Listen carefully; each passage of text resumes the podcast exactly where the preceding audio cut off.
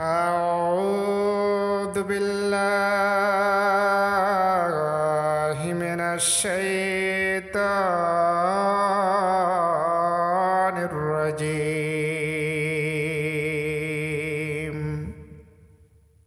وقل الحق من ربكم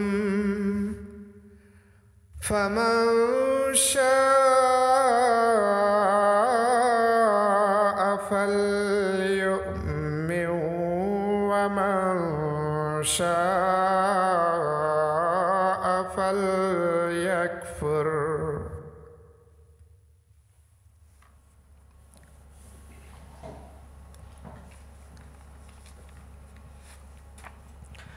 أعوذ بالله من الشيطان الرجيم بسم الله الرحمن الرحيم আশহাদু আল্লা ইলাহা ইল্লাল্লাহু ওয়াহদাহু লা শারীকা লাহু ওয়া আশহাদু আন্না মুহাম্মাদান আবদুহু ওয়া রাসূলুহু আল্লাহুম্মা সাল্লি আলা মুহাম্মাদ ওয়া আলা আলি মুহাম্মাদিন কামা সাল্লাইতা আলা ইব্রাহিমা ওয়া আলা আলি ইব্রাহিমা ইন্নাকা হামিদুম মাজিদ আল্লাহুম্মা বারিক আলা মুহাম্মাদ ওয়া আলা আলি মুহাম্মাদিন কামা বারাকতা আলা ইব্রাহিমা ওয়া আলা আলি ইব্রাহিমা ইন্নাকা হামিদুম মাজিদ। প্রিয় দর্শক শ্রোতা, আসসালামু আলাইকুম ওয়া রাহমাতুল্লাহি ওয়া বারাকাতুহু। আপনাদের সবাইকে সাদর আমন্ত্রণ জানাচ্ছি আমাদের এই পর্বের তৃতীয় দিনের সত্যের সন্ধানের অনুষ্ঠানের পক্ষ থেকে। দর্শক, গত দুদিন আপনারা আমাদের অনুষ্ঠান শুনেছেন। আমরা বলেছিলাম যে আমরা খেলাফতের গুরুত্ব কল্যাণ নিয়ে আলোচনা করব, সেই খেলাফত সম্পর্কে যার প্রতিশ্রুতি দিয়েছেন স্বয়ং আল্লাহ এবং মহানবী হজরত মোহাম্মদ মুস্তফা সাল্লাল্লাহু আলাইহি ওয়াসাল্লাম। খোদা তাআলার আদেশ এবং মহানবী সাল্লাল্লাহু আলাইহি ওয়াসাল্লামের ঘোষণা অনুযায়ী ভারতের পাঞ্জাব প্রদেশের কাদিয়ান নামক গ্রামে 27 মে 1908 সনে খেলাফত ব্যবস্থা পরিবর্তিত হয়েছিল। মহানবী সাল্লাল্লাহু আলাইহি ওয়াসাল্লাম বলেছিলেন, খেলাফত আলা মিনহাজুন নবুওয়াত, নবুয়তের পদ্ধতিতে খেলাফত ব্যবস্থা পরিবর্তিত হবে। হযরত মসীহ মউদ আলাইহিস সালাতু ওয়াস সালাম খোদার পক্ষ থেকে মহাপুরুষ হিসেবে এসেছেন, তার তিরোধানের পর খেলাফত পরিবর্তিত হয়েছে। আজকে পর্যন্ত তার ধারা চলছে, ইনশাআল্লাহ কিয়ামত পর্যন্ত চলবে। যারা আমরা খেলাফতকে মানার সৌভাগ্য লাভ করেছি, আল্লাহ আমাদেরকে এই দায়িত্ব বোঝার তৌফিক দিন এবং এর সঙ্গে যে কোনো মূল্যে সংশ্লিষ্ট থাকার সৌভাগ্য দান করুন। প্রিয় দর্শক, আজ আমরা খেলাফত নিয়েও আলোচনা করব, কিন্তু যেমনটি আমরা গতকাল বলেছিলাম মধ্যপ্রাচ্য সংকট নিয়ে আমরা কিছুটা আলোচনা করার চেষ্টা করব আজকের অনুষ্ঠানে। যদি এ সম্পর্কে আপনাদের মাথায় কোনো প্রশ্ন আসে, আপনারা নির্দ্বিধায় আমাদেরকে করতে পারেন। আমাদের অনুষ্ঠানটা শুনেন, প্রথম কিছুক্ষণ আমরা এ বিষয়ে অনুষ্ঠানের পক্ষ থেকেই আমরা আলোচনা করব, স্টুডিওতে বিভিন্ন প্রশ্ন নিয়ে আলোচনা করব। মধ্যপ্রাচ্য সংকট, এর প্রেক্ষাপট, এর থেকে মুক্তির উপায় এবং এক্ষেত্রে আহমদিয়া মুসলিম জামাত কি অবদান রেখেছে, আহমদিয়া মুসলিম জামাতের খলিফাগণের কি ভূমিকা, সেটি আমরা আমাদের আলোচনায় তুলে ধরার চেষ্টা করব, বিশ্ববাসীকে জানানোর চেষ্টা করব। প্রিয় দর্শক, আজকে যারা মঞ্চে টেলিভিশন পর্দার সামনে উপবিষ্ট হয়ে অনুষ্ঠানটি দেখছেন, আপনাদেরকে মনোযোগ দিয়ে অনুষ্ঠানটি দেখার অনুরোধ করছি। কেন, অনেক আপত্তির খণ্ডনও আমাদের এই অনুষ্ঠানের মাধ্যমে করা হয়ে থাকে। আজকেও অনেকগুলো বিষয় আছে যেগুলো আপনাদের চিন্তার খোরাক যোগাবে এবং আপনাদের অনেক অজানা বিষয় বা অজানা প্রশ্নের উত্তর আপনারা পেয়ে যাবেন। প্রিয় দর্শক, বাংলাদেশ স্টুডিওতে আছেন মোহতরম মৌলানা আব্দুল আউয়াল খান চৌধুরী সাহেব এবং তার সঙ্গে আছেন মৌলানা শেখ মুস্তাফিজুর রহমান সাহেব। আর লন্ডন স্টুডিওতে আছেন মোহতরম মৌলানা ফিরোজ আলম সাহেব। মৌলানা সাহেব, আজকে আমরা অনুষ্ঠান শুরু করতে যাচ্ছি। মৌলানা সাহেব, আমাদের এই অনুষ্ঠান বাংলাদেশ এবং বিশ্বের সর্বত্র মানুষ দেখে থাকে। গতকালেও আমরা কিছু ছবি পেয়েছি বিভিন্ন জায়গায়, কিন্তু জানানো হয়েছে যে পশ্চিমবঙ্গে যে সাম্প্রতিক যে ঝড় এসেছিল, যে কারণে আমাদের অনেকগুলো জামাতে বিদ্যুৎ বিচ্ছিন্ন, যে কারণে তারা অনুষ্ঠান দেখতে পাচ্ছেন না। তারা আফসোস করছেন যে আমরা অনুষ্ঠান দেখতে পাচ্ছি না। ইনশাআল্লাহ হয়তো এই সাময়িক সমস্যা কেটে যাবে, আপনারা আবার অনুষ্ঠানে যোগ দিতে পারবেন। আর আমরা দোয়াও করছি যেন আল্লাহ তাআলা এই প্রাকৃতিক দুর্যোগ থেকে সবাইকে নিরাপদ রাখেন।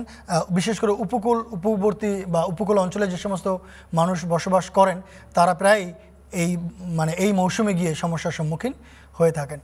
প্রিয় দর্শক, এই অনুষ্ঠান আপনাদের জন্য, আপনারা আমাদের সঙ্গে সরাসরি যোগ দিতে পারেন।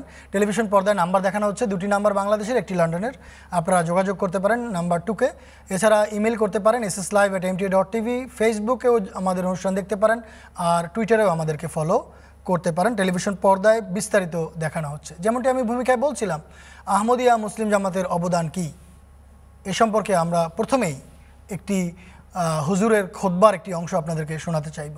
আমাদের প্রিয় ইমাম, আহমদিয়া মুসলিম জামাতের বর্তমান নেতা হযরত মির্জা মসরুর আহমদ সাহেব গত 14ই মে তারিখে ঈদুল ফিতর উপলক্ষে যে খুতবা দিয়েছিলেন তাতে ফিলিস্তিনিদের উপর যে ইসরায়েলি আগ্রাসন এর তীব্র নিন্দা জানান এবং তিনি ফিলিস্তিনিদের জন্য দোয়ার আবেদন জানিয়েছেন।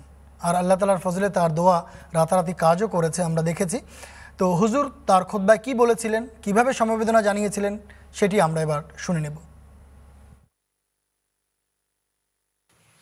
आखिर में मैं दुआ की तलब की तवज्जो दिलानी चाहता हूँ। सबसे पहले तो फ़लस्तीनी लोगों के लिए दुआ करें जिन पर आजकल बहुत ज़्यादा जुल्म हो रहे हैं, और उनको अपने इलाक़ों में ही जाने के लिए मस्जिद अक्सा में जाने के लिए परमिट की ज़रूरत है, जो दिए नहीं जाते, जिससे उनको रोका जाता है। और जो नमाज़ पढ़ने के लिए गए तो वहाँ ज़बरदस्ती उन पर जुल्म किया गया, उनको मारा गया हुकूमती एहलकारों की तरफ से, उनको जुल्म का निशाना बनना पड़ा।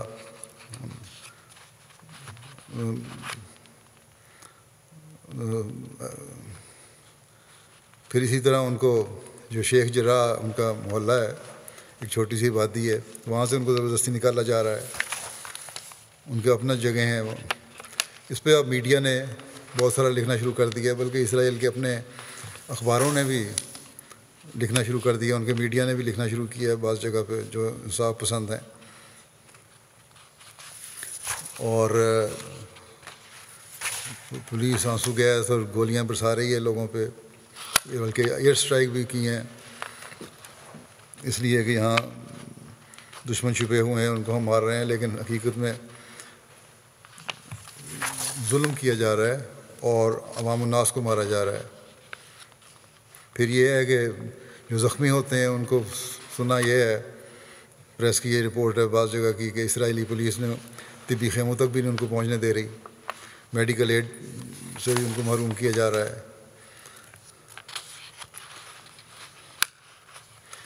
तो बहरहाल मस्जिद अक्सा में जो जुल्म हुआ, मैंने बताया, अल्लाह ताला इन मज़लूमों पर रहम और फजल फरमाए और ज़ालिमों की पकड़ करे।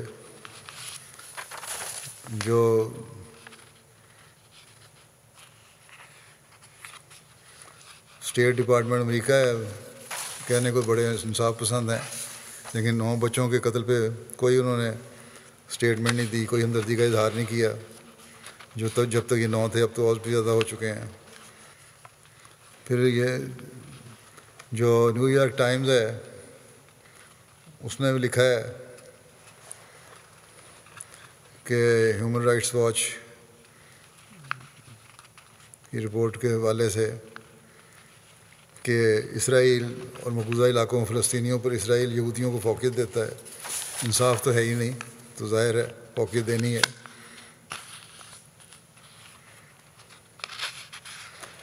एमनेस्टी इंटरनेशनल की रिपोर्ट भी यही है कि बहुत ज़्यादा जुल्म किया जा रहा है फ़लस्तीनियों पर। इसराइली कौमी अखबार है हेरेट्स, वो लिखता है कि यरूशलेम उबल रहा है, दमिश्क गेट पर रुकावटें खड़ी करना एक इश्तिहाल अंगेज़ हमकाना कदम था, जिसने शेख जराह मोहल्ला में सैकड़ों फ़लस्तीनियों के घरों से बेदखल होने के पस मंज़र में रमज़ान मुबारक के मुक़द्दस मौके पर रिहायशियों को परेशान कर दिया।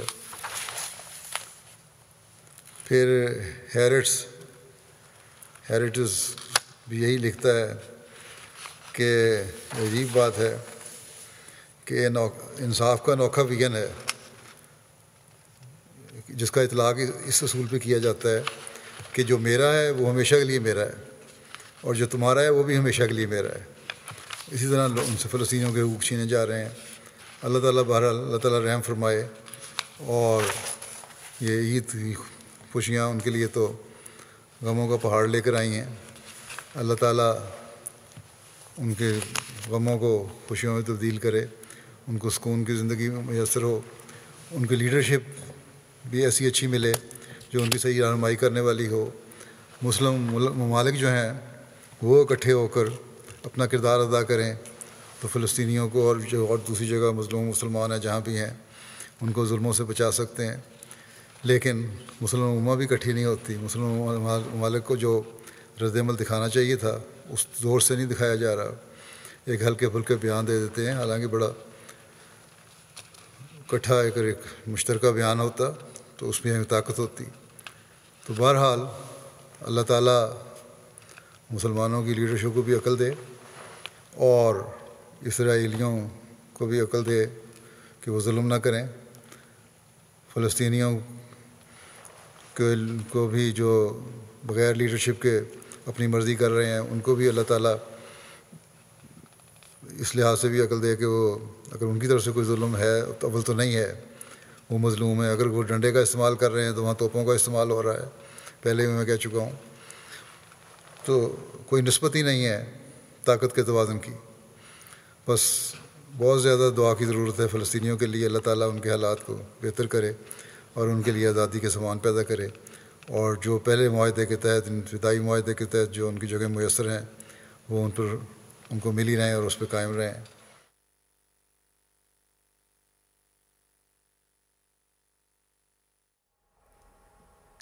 প্রিয় দর্শক, আমাদের প্রাণপ্রিয় ইমাম ফিলিস্তিন ইস্যুতে কী বলেছেন এবং ফিলিস্তিনিদের প্রতি কীভাবে তিনি তার সহমর্মিতা প্রকাশ করেছেন, তাদের জন্য কি দোয়া দিয়েছেন সেটি আমরা শুনলাম। হুজুরের এই বিবৃতিটি বিশ্বের বিভিন্ন দেশে বিভিন্ন ভাষায় ছাপা হয়েছে এবং বিভিন্ন দেশের পত্রপত্রিকায় ছাপানো হয়েছে। বাংলাদেশেও কয়েকটি অনলাইন পত্রিকা হুজুরের এই বিবৃতিটি ছাপিয়েছে, টেলিভিশন পর্দায় আপনারা দেখতে পাচ্ছেন, বিজনেস পোস্টে ছাপিয়েছে, এরপরে আরও কয়েকটা পত্রিকায় ঢাকা পোস্ট ছাপিয়েছে, ইংরেজি দুটি পত্রিকায় আমরা পেয়েছিলাম, এরপরে রাজধানী নিউজ সম্ভবত না রাজশাহী নিউজ সম্ভবত এটাই ছাপিয়েছে, সময়ের কণ্ঠ ছাপিয়েছে এবং আরও একটি পত্রিকায় হুজুর এটি ছাপানো হয়েছে, ভোরের ধ্বনি। এবং অনলাইন পত্রিকা হলেও এগুলোর কোনো কোনোটির লক্ষ লক্ষ এগুলোর পাঠক আছে বলে আমরা জানতে পেরেছি।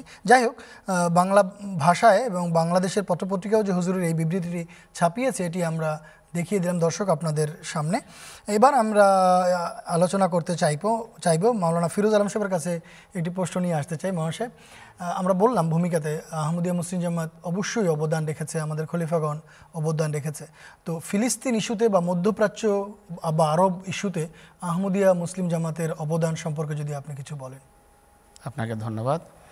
আল্লাহুম্মা সাল্লি আলা মুহাম্মাদিন ওয়া আলা আলি মুহাম্মাদিন ওয়া আলা আলি মুহাম্মাদিন কামা সাল্লাইতা আলা ইব্রাহিম ওয়া আলা আলি ইব্রাহিম ইন্নাকা হামিদুম মাজিদ। আল্লাহুম্মা বারিক আলা মুহাম্মাদিন ওয়া আলা আলি মুহাম্মাদিন কামা বারাকতা আলা ইব্রাহিম ওয়া আলা আলি ইব্রাহিম ইন্নাকা হামিদুম মাজিদ।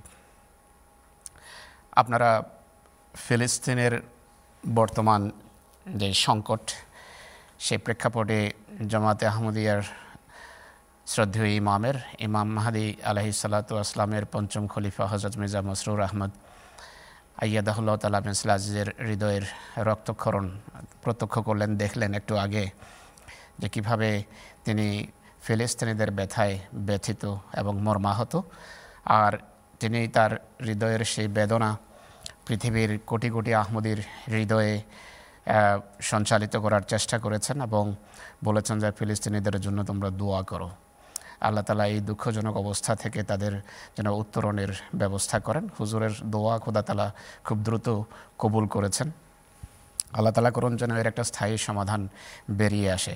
সত্যিকার অর্থে আহমদিয়া মুসলিম জামাত আজকে নয়, বরং শুরু থেকেই, জামাতে আহমদিয়ার সূচনার পূর্ব থেকেই যাকে খোদা তাআলা মসিহ এবং মাহদী হিসাবে প্রস্তুত করছিলেন তার হৃদয়ে আরবদের জন্য গভীর ভালোবাসা ছিল। সেই ভালোবাসার কারণ তিনি তার বিভিন্ন বই পুস্তকে উল্লেখ করেছেন, সেই ভালোবাসার অন্য কোনো কারণ নেই, এটি যে আমাদের প্রিয় নেতা, প্রিয় মুনিব হজরত মুহাম্মদ রাসূলুল্লাহ সাল্লাল্লাহু আলাইহি সাল্লাম, হজরত ইমাম মাহদী আলাইহিস সালামের প্রিয় নেতা হজরত মুহাম্মদ রাসূলুল্লাহ সাল্লাল্লাহু আলাইহি সাল্লাম, তার অনুসরণীয় আদর্শ খাতামান নবীন সাল্লাল্লাহু আলাইহি সাল্লাম আরবদের মাঝে এসেছিলেন।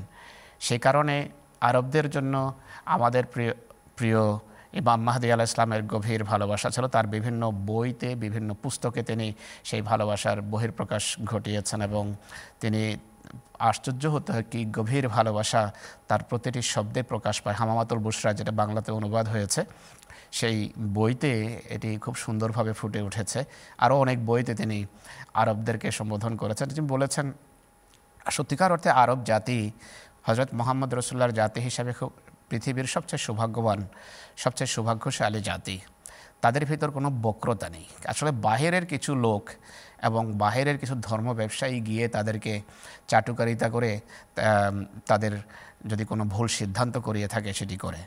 নতুবা হজরত মুহাম্মদ সাল্লাল্লাহু আলাইহি ওয়াসাল্লামের অনেক দোয়া আছে জাতির জন্য, যে কারণে তাদেরকে আল্লাহ তাআলা প্রথমে আধ্যাত্মিক নিয়ামতে ধন্য করেছেন, তারপর জাগতিক নিয়ামতে ধন্য করেছেন। মুসলিম আসলাম লিখেছেন যে, আমি তোমাদেরকে যে কত ভালোবাসি তোমরা জানো না, আমি তো আরবের মক্কা মদিনার অলিগলির ধুলাবালিকেও ভালোবাসি, সেখানকার পাথর এবং নুড়িকে আমি ভালোবাসি, কেননা আল্লাহর পবিত্র ঘর সেখানে, আল্লাহর সবচেয়ে বড় রসুল সেখানে এসেছেন, আমার সবচেয়ে প্রিয় নবী সেখানে সমাহিত আছেন। তো তিনি বলেছেন যে আল্লাহ তাআলা আমাকে আরবদের বিষয়াদির প্রতি গভীরভাবে দৃষ্টি রাখার কথা বলেছেন। আল্লাহর নির্দেশ ছিল মুসা আসলামের প্রতি, আরবদের সকল প্রকার মঙ্গল কামনা করার নির্দেশ দেয়া হয়েছে তাকে। হযরত মসিহ মওউদ আলাইহিসসালাতু ওয়াসালামকে তিনি তার বইতে বাকলও লিখেছেন। তিনি আল্লাহ তাআলা হযরত মসিহ মওউদ আলাইহিস সালামকে এটাও জানিয়েছেন যে যে আরবরা তাকে গ্রহণ করবে ইনশাআল্লাহ, এবং এই ধরনের এলহাম আছে যে ইউসাল্লুনা আলাইকা আবদালুস সুলাহাউল আরব ওয়া আবদালুস শাম, যে আরবের পুণ্যবান ব্যক্তিরা তোমার প্রতি সালাম প্রেরণ করবে, এবং যে সিরিয়ার আবদাল যারা আছে, যারা আধ্যাত্মিকভাবে পরিবর্তিত হবে, আধ্যাত্মিকতার মার্গে উন্নীত হবে, তারা তোমাকে গ্রহণ করার মাধ্যমে অনেক উন্নতি করবে। তো আল্লাহ তাআলার ফজলে সিরিয়াতে এবং আরব বিশ্বে, ফিলিস্তিনে হযরত মসিহ ইসলামের হাজার হাজার মান্যকারী রয়েছে। তো আরবদের জন্য এই জামাতে আহমদিয়ার ভালোবাসা, মসিহ মওউদের ভালোবাসা, এটি জামাতের মজ্জাগত বৈশিষ্ট্য, এটি কৃত্রিম নয়, এটি আমাদের সহজাত। তো এই আরবকে যখন আমরা কোনো কষ্টের মাঝে দেখি, তখন আমাদের হৃদয়ে সত্যি রক্তক্ষরণ হয়। কিন্তু দুর্ভাগ্যজনক বিষয় হলো যে ঐশী নেতৃত্বকে যতক্ষণ মানুষ পুরোপুরি গ্রহণ না করবে, ততদিন যে দুঃখ এবং কষ্ট ঘুচবে না, এর কোনো চিকিৎসা নেই। একমাত্র চিকিৎসা হলো ঐশী ব্যবস্থাপত্র, ঐশী ব্যবস্থাপনা অনুসারে চিকিৎসা করা। তো যাই হোক, বিভিন্ন শহরে আরবরা যখন, ফিলিস্তিনিরা যখন সমস্যার সম্মুখীন হয়েছে, আসলে এটি একটি বিশাল আন্তর্জাতিক ষড়যন্ত্রের অংশ যে ফিলিস্তিনকে এইভাবে টুকরো টুকরো করে ফেলা হয়েছে। আর এর সূচনা কিন্তু বিংশ শতাব্দীর প্রথম কয়েক দশকেই আমরা এটি দেখতে পাই যে বিভিন্নভাবে তাদেরকে টুকরো টুকরো করার ষড়যন্ত্র হয়েছে। ইংরেজ শাসন ছিল, ইংরেজ এবং ফরাসিরা মিলে আমেরিকার হাতে হাত মিলিয়ে তারা মুসলমানদের যে এলাকা, সেই এলাকাকে ভাগ করেছে, একটা অংশ ভাগ করে ইহুদিদের হাতে তুলে দিয়েছে। আজকে তারাই সেখানকার নেতা এবং হোতা, মুসলমানরা সেখানে যেন প্রবাসী, এইভাবেই তারা সেখানে জীবনযাপন করছে। 1947 সনে যখন ইসরায়েল গঠনের, ইসরায়েলে মুসলমানদের জায়গাকে বিভক্ত করে সেখানে ইসরায়েলিদের জন্য, ইহুদিদের জন্য একটা পৃথক ভূখণ্ডের যখন ষড়যন্ত্র চলছিল, তখন একমাত্র জামাতে আহমদিয়া এর বিরুদ্ধে আওয়াজ উত্তোলন করেছে। জামাতে আহমদিয়ার এক সম্মানিত সন্তান হযরত চৌধুরী জাফরুল্লাহ খান সাহেব, যিনি হযরত ইমাম মাহদী আলাইহিস সালামের সাহাবী ছিলেন, যিনি তৎকালীন জামাতে আহমদিয়ার খলিফা হযরত মির্জা বশির উদ্দিন মাহমুদ আহমদ রাদিয়াল্লাহু আনহুর নিগরানিতে, তার তত্ত্বাবধানে, তার নির্দেশে মুসলিম স্বার্থে, ফিলিস্তিনের স্বার্থে কাজ করছিলেন। তিনি যদিও একটা দেশের পররাষ্ট্রমন্ত্রী ছিলেন, কিন্তু সত্যিকার অর্থে তিনি মুসলিম স্বার্থে কাজ করছিলেন জামাতে আহমদিয়ার তৎকালীন খলিফার নির্দেশে। 1947 সনের 9 অক্টোবর, যখন এই হজপথ চলছিল, যখন মুসলিম অঞ্চলকে পৃথক করে ইসরায়েলিদের হাতে, ইহুদিদের হাতে তুলে দেওয়ার ষড়যন্ত্র চলছিল, আর জাতিসংঘের সাধারণ পরিষদে যখন বিষয়টি উত্থিত হয়, সেখানে জামাতে আহমদিয়ার সেই ধন্য সন্তান হযরত চৌধুরী জাফরুল্লাহ খান সাহেব সেখানে সাধারণ পরিষদে বক্তৃতা করেন, পাকিস্তানের পররাষ্ট্রমন্ত্রী হিসাবে এবং তাদের প্রতিনিধি হিসাবে। সেখানে তিনি এত জোরালো বক্তব্য রাখেন নির্যাতিত মুসলিমদের পক্ষে, এবং তাদের নিজস্ব ভূমি থেকে, তাদের নিজস্ব ঘর থেকে তাদেরকে এইভাবে জোর করে বের করে দেয়া হচ্ছে, এটি যে কত বড় অন্যায় সেটিকে পুঁজি করে তিনি জোরালো বক্তব্য রাখেন। এবং তার বক্তৃতা এত শক্তিশালী ছিল যে বলা হয় যে আমেরিকা, রাশিয়া এবং তাদের সাথে ইংরেজ প্রতিনিধি যারাই ছিল পাশ্চাত্যের, তাদের সবার মুখ বন্ধ হয়ে যায়, এবং আমেরিকার যে স্থায়ী প্রতিনিধি ছিল তার মুখে যেন তালা লেগে যায় পুরো বক্তৃতা শুনে। আর পুরো জনমত পাল্টে যায় ফিলিস্তিনি জনগণের পক্ষে। কিন্তু যেভাবে দাজ্জাল সম্পর্কে হাদিসে আছে যে দাজ্জালের কূটনীতির কোনো মোকাবেলা নেই, দাজ্জালের রাজনীতির কোনো মোকাবেলা নেই, তারা পরিস্থিতি যখন দেখে যে সম্পূর্ণভাবে সেখানে এটি মুসলমানদের অনুকূলে চলে গেছে এবং তাদের প্রস্তাবিত যেই প্রস্তাব ছিল যে ফিলিস্তিনকে দুই ভাগ করে ইসরায়েলিদের হাতে একটা অংশ তুলে দেওয়া হোক, ভোট হলে নিশ্চিত তারা সেখানে পরাজিত হবে, তাই তাই তারা সেখানে ভোট হতে দেয়নি। এটিকে বিলম্বিত করে 27 তারিখে ভোট হওয়ার ছিল, এটিও হতে দেয়নি। 27 অক্টোবর এর কথা বলছি, তারপর 28 তারিখে চলে যায়, তখনও হয়নি। এরপর গিয়ে যখন তার বক্তৃতার প্রভাব যখন কিছুটা কমে যায় এবং তারা যখন লবি করতে থাকে, বিভিন্ন দেশের সাথে সাক্ষাৎ করতে থাকে, আমেরিকার প্রতিনিধি, ইংল্যান্ডের প্রতিনিধি, রাশিয়ার প্রতিনিধি, যে তোমরা এটা করবে না তাহলে আমরা রাজনৈতিকভাবে তোমাদেরকে কোণঠাসা করব, তোমাদের যত সাহায্য আমরা দিচ্ছি সব সাহায্য বন্ধ হয়ে যাবে। তো এইভাবে চেষ্টা করে যে জনমত ফিলিস্তিনের নির্যাতিত জনগণের পক্ষে গড়ে উঠেছিল হযরত চৌধুরী জাফরুল্লাহ খান সাহেবের বক্তৃতা, কারণ সেটিকে তারা বদলে দেয় এবং এরপর ভোট হয় এবং সেই ভোটে পাশ হয়ে যায় যে ফিলিস্তিনকে দ্বিধা বিভক্ত করে একটা অংশ ইসরায়েলিদের হাতে তুলে দেওয়া হবে। কিন্তু ইতিহাস সাক্ষী সে সময় যে হাইতির যিনি দূত ছিলেন তিনি হযরত চৌধুরী জাফরুল্লাহ খান সাহেবের কাছে আসেন এবং কাঁদতে কাঁদতে বলেন যে আমি কিছুই করতে পারিনি সত্যের পক্ষে এবং ন্যায়ের পক্ষে। তার চোখ থেকে লাগাতার অশ্রু ঝরছিল এবং লেখা আছে যে সেই সময় ইংল্যান্ডের যিনি ব্রিটেনের যিনি সেখানে প্রতিনিধি ছিলেন তিনি চৌধুরী জাফরুল্লাহ খান সাহেবের কাছে সংবাদ পাঠিয়েছেন যে আপনার বক্তৃতার একটা কপি অনুগ্রহ করে আমাকে দেন, আমি এটি পড়তে চাই। তো সারা বিশ্বের মিডিয়া, বিশেষ করে আরব প্রচার মাধ্যম এত সরব ছিল এই বক্তৃতার পর যে তারা লিখেছে যে মুসলিম স্বার্থে, আরব স্বার্থে, আরবদের ইতিহাসের সূচনা থেকে আজ পর্যন্ত কেউ এত জোরালো বক্তব্য প্রদান করেনি। এবং তারা এসে কেউ কোনো আরব প্রতিনিধি এসে হযরত চৌধুরী জাফরুল্লাহ খান সাহেবের হাতে চুমু খাচ্ছে, কেউ তার মুখে চুমু দিচ্ছে, কেউ তার কাপড়ে চুমু দিচ্ছে, যে আপনি আজকে আমাদের যে প্রতিনিধিত্ব করেছেন তার কোনো তুলনা হয় না। এরপর যা হওয়ার হয়েছে, রাজনীতি, দাজ্জালের কূটনীতি এবং মুসলমানরা নিজেদের স্বার্থ কোথায় সেটি বোঝেনি। হযরত চৌধুরী জাফরুল্লাহ খান সাহেব পাকিস্তান ফিরে আসেন এবং সেখানে তিনি লাহোরের সরকারি কলেজে বক্তৃতা দেন এবং সেখানে গভীর দুঃখ প্রকাশ করেন যে আমরা যা চেয়েছিলাম তা হয়ে ওঠেনি দাজ্জাল এই অপশক্তির মোকাবেলায়। তারপর পাকিস্তানের বিশেষ করে নওয়ায়ে ওয়াক্ত পত্রিকা এগুলো ছেপেছে, বারবার ছেপেছে যে হযরত চৌধুরী জাফরুল্লাহ খান সাহেব জামাতে আহমদিয়ার এই সুযোগ্য সন্তান ইমাম মাহদি আলাইহিস সালামের সাহাবী, তিনি যেইভাবে সেখানে মুসলিম স্বার্থের বিষয়টা তুলে ধরেছেন অন্য কেউ জীবনেও সেটি করেনি। তো এরপর এখানে বিষয় থেমে থাকেনি। জামাতে আহমদিয়ার দ্বিতীয় খলিফা হযরত মির্জা বশিরউদ্দিন মাহমুদ আহমদ রাদিয়াল্লাহু তাআলা আনহু এই বিষয়ে আরব স্বার্থে তাৎক্ষণিকভাবে তিনি দুটো প্রবন্ধ লিখেছেন যা বিভিন্ন আরব পত্রপত্রিকায় ছেপেছে। তো এগুলো সম্পর্কে বিস্তারিত আসবে। এবং তারা লিখেছে যে এত জোরালো প্রবন্ধ আমাদের পক্ষে, আমাদের স্বার্থের অনুকূলে ইতিপূর্বে আমরা দেখিনি। তো এগুলো সম্পর্কে আলোচনা এরপরে আসতে যাচ্ছে, যেটা আপনারা শুনবেন। তো অনেক কথা আছে যা জামাতে আহমদিয়ার পুরো ইতিহাসই আরব ভালোবাসায় পরিপূর্ণ, কেননা আরবদের ভালোবাসা ইমানের অঙ্গ। এটি আমাদের রাসূল সাল্লাল্লাহু আলাইহি ওয়াসাল্লাম বলেছেন, হুব্বুল আরবি মিনাল ঈমান। তো আমরাই যারা সত্যিকার অর্থে মুহাম্মদ রাসূলুল্লাহর অনুসারী, তাদের হৃদয়েই আরবদের জন্য ভালোবাসা সবচেয়ে বেশি থাকার কথা। ধন্যবাদ আপনাকে, ধন্যবাদ। প্রিয় দর্শক, আমরা এ বিষয়ে যেভাবে মাওলানা ফিরোজ আলম সাহেব বললেন আরও আলোচনা শুনব। জামাতে আহমদিয়ার দ্বিতীয় খলিফা যে উদ্যোগ নিয়েছিলেন সেটাও আমরা আলোচনা শুনব। আমি দেখতে পাচ্ছি অনেকেই লাইনে আছেন। আমি দেখতে পাচ্ছি আরিফুজ্জামান সাহেব আছেন বাংলাদেশ থেকে লাইনে। আসসালামু আলাইকুম আরিফুজ্জামান সাহেব। জি আরিফুজ্জামান সাহেব, ওয়ালাইকুম আসসালাম। একটা প্রশ্ন করেন প্লিজ, কারণ পুরো অনুষ্ঠান তো অন্যদেরকে সুযোগ দিতে হবে।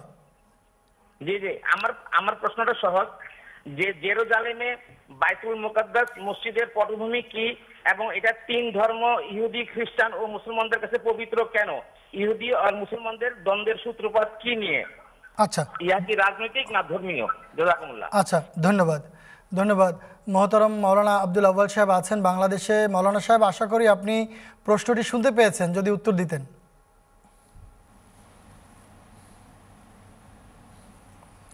প্রশ্ন একটা করার কথা ছিল, গোটা এনসাইক্লোপিডিয়ার প্রশ্ন একসাথে করে দেওয়া হয়েছে। সংক্ষেপে এটার উত্তর হচ্ছে যে এটা অনেক নবী রসুলের আগমন স্থান এবং মক্কা শরীফকে চূড়ান্ত কিবলা, পরিপূর্ণ ধর্মমতের পরিপূর্ণ ধর্মের কিবলা হিসাবে নির্ধারণ করার আগে কিবলা হিসাবে বাইতুল মাকদাস প্রসিদ্ধ এবং নির্ধারিত আল্লাহর পক্ষ থেকে। হজুর সাল্লাল্লাহু আলাইহি ওয়াসাল্লাম তার জীবনের প্রথমাংশে, নবুয়তের জীবনের প্রথমাংশে তার বিধান অনুযায়ী তিনি একটি সুন্নত অনুসরণ করতেন। কানা রসুলুল্লাহ সাল্লাল্লাহু আলাইহি ওয়াসাল্লামা ইউহিব্বু মুওয়াফাকাতা আহলিল কিতাবে ফিমা লাম ইউমার বিহি, যে বিষয়ে নতুন কোনো বিধান আল্লাহর পক্ষ থেকে অবতীর্ণ না হতো, তিনি পূর্ববর্তী জাতির অর্থাৎ বনি ইসরায়েলি জাতির শরীয়তের বিধান অনুসরণ করা পছন্দ করতেন। সেই অনুযায়ী তিনি তার কিবলা বাইতুল মাকদাসের দিকেই নির্ধারণ করে রেখেছিলেন, যতক্ষণ পর্যন্ত পবিত্র কাবা এবং মসজিদুল হারামের কাবাকে, মক্কা শরীফের কাবাকে কিবলা হিসাবে নির্ধারণ না করা হয়। এই কারণে এটা সম্মানিত। নবী রসুলের আবির্ভাবের স্থল এবং স্থান হিসাবে, তৎকালীন কেন্দ্র হিসাবে এটা প্রসিদ্ধ এবং পবিত্র। তার চেয়েও বেশি বড় কথা হচ্ছে, কোরআন শরীফের সূরা আম্বিয়াতে আল্লাহ তাআলা এই কথার উল্লেখ করেছেন, জবুরে আমি তোমাদেরকে উপদেশ দানের পর এটা বলে দিয়েছিলাম। আয়াতটি হচ্ছে ওয়ালাকাদ কাতাবনা ফিজ জবুরে বা'দা যিকরে আন্নাল আরযা ইয়ারিসুহা ইবাদিয়া সালিহুন। আমি জবুরে উপদেশ প্রদানের পর এ কথা লিপিবদ্ধ করে দিয়েছিলাম, বিধিবদ্ধ করে দিয়েছিলাম, আমার এই পবিত্র ভূমি সেটার উত্তরাধিকারী হবে, আল্লাহ বলছেন, নেক বান্দারা, অর্থাৎ আল্লাহর দৃষ্টিতে যে নেক হবে, পুণ্যবান হবে যারা, তারা এটার উত্তরাধিকারী হবে। এবং হযরত আকদাস মুহাম্মদ রাসূলুল্লাহ সাল্লাল্লাহু আলাইহি ওয়াসাল্লামের পরপর, অর্থাৎ তার জীবন অবসানের পরপর হযরত উমরের যুগে যখন জেরুজালেম মুসলমানরা করায়ত্ত করে, সেটার অঞ্চলটা তাদের করায়ত্ত হয়, তখন হযরত উমর নিজে গিয়েছিলেন সেখানে এটা পরিদর্শনের জন্য। এবং এটা এ প্রমাণ বহন করে যে আল্লাহর দৃষ্টিতে এখন মুসলমানরা হচ্ছে সেই বাছাইকৃত মনোনীত দল এবং জাতি, যারা আল্লাহর মানদণ্ডে পুণ্যবান হিসাবে উত্তীর্ণ হয়েছে, পুণ্যবান হিসাবে ধার্য হয়েছে। এই কারণেই আল্লাহ তাআলা 1300 বছর পর্যন্ত এই মনোনীত জাতি মুসলমানদেরকে এর উপরে দখল রাখার সুযোগ করে দিয়েছিলেন।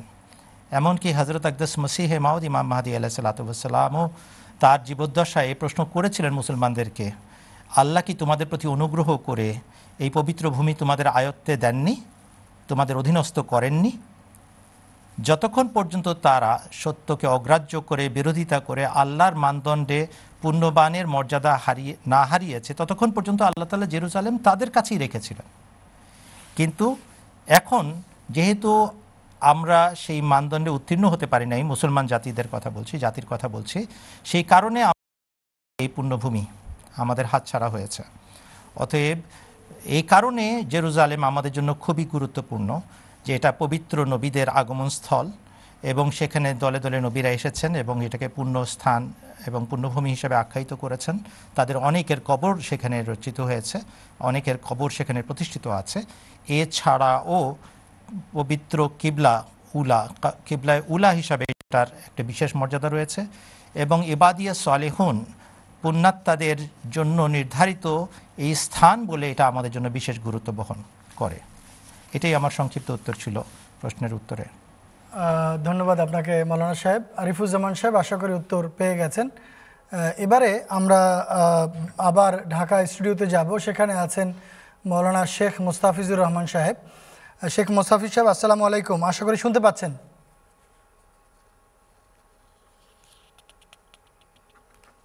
জি জি, ওয়ালাইকুম আসসালাম। জি শুনতে পাচ্ছি। আপনার কাছে আমার যে প্রশ্নটি সেটা হচ্ছে যে মাওলানা ফিরোজ আলম সাহেব যে উত্তর দিচ্ছিলেন তার রেশ ধরেই আমি আগাতে চাই, যে হযরত খলিফাতুল মসিহ সানি রাদিয়াল্লাহু তাআলা আনহু, জামাতে আহমদিয়ার দ্বিতীয় খলিফা, তিনি ফিলিস্তিন ইস্যুটিকে কিভাবে উপস্থাপন করেছেন এবং তিনি মুসলমানদের করণীয় সম্পর্কে কি নির্দেশনা দিয়েছিলেন, যদি সংক্ষেপে বলতেন।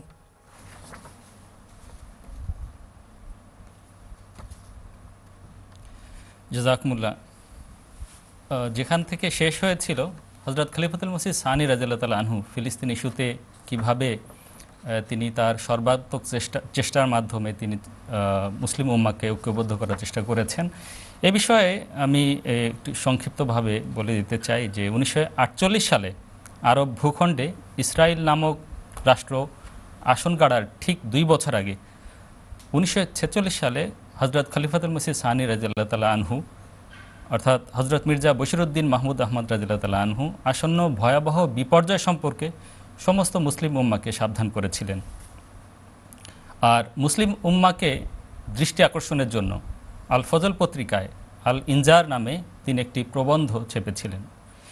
সেই প্রবন্ধে হজরত খলিফাতুল মসিহ সানি রাদিয়াল্লাহু তাআলা আনহু বলেছিলেন, আসন্ন বিপর্যয় থেকে রক্ষা লাভের একমাত্র উপায় হল মুসলমানদের মাঝে সকল ভেদাভেদ ভুলে গিয়ে নিজেদেরকে ঐক্যবদ্ধ করতে হবে। এই সাবধানবাণীর ঠিক 2 বছর পর 1948 সালে এই ইহুদিবাদী ইসরায়েল রাষ্ট্রটি সৃষ্টি হয়। আর এটি সৃষ্টি হওয়ার পর কেবলমাত্র ফিলিস্তিন নয়, সমস্ত গোটা আরব অঞ্চলের জন্য বিরাট সংকট নিয়ে হাজির হয়েছিল। মুসলিম জগৎ এ বিষয়ে যখন তন্দ্রাচ্ছন্ন ছিল, ঠিক সে সময় হজরত খলিফাতুল মসিহ সানি রাদিয়াল্লাহু তাআলা আনহু সবাইকে জাগানোর জন্য আপ্রাণ চেষ্টা করেছেন। আর এ বিষয়ে কারোর জানাই ছিল না যে এই সংকট হয়তো একসময় বিশ্ব সংকটে পরিণত হবে, এবং আজ সেটি বিশ্ব সংকটে পরিণত হয়েছে। দেখুন, 1948 সালে প্রথম আরব ইসরায়েল যুদ্ধ শুরু হয়েছিল।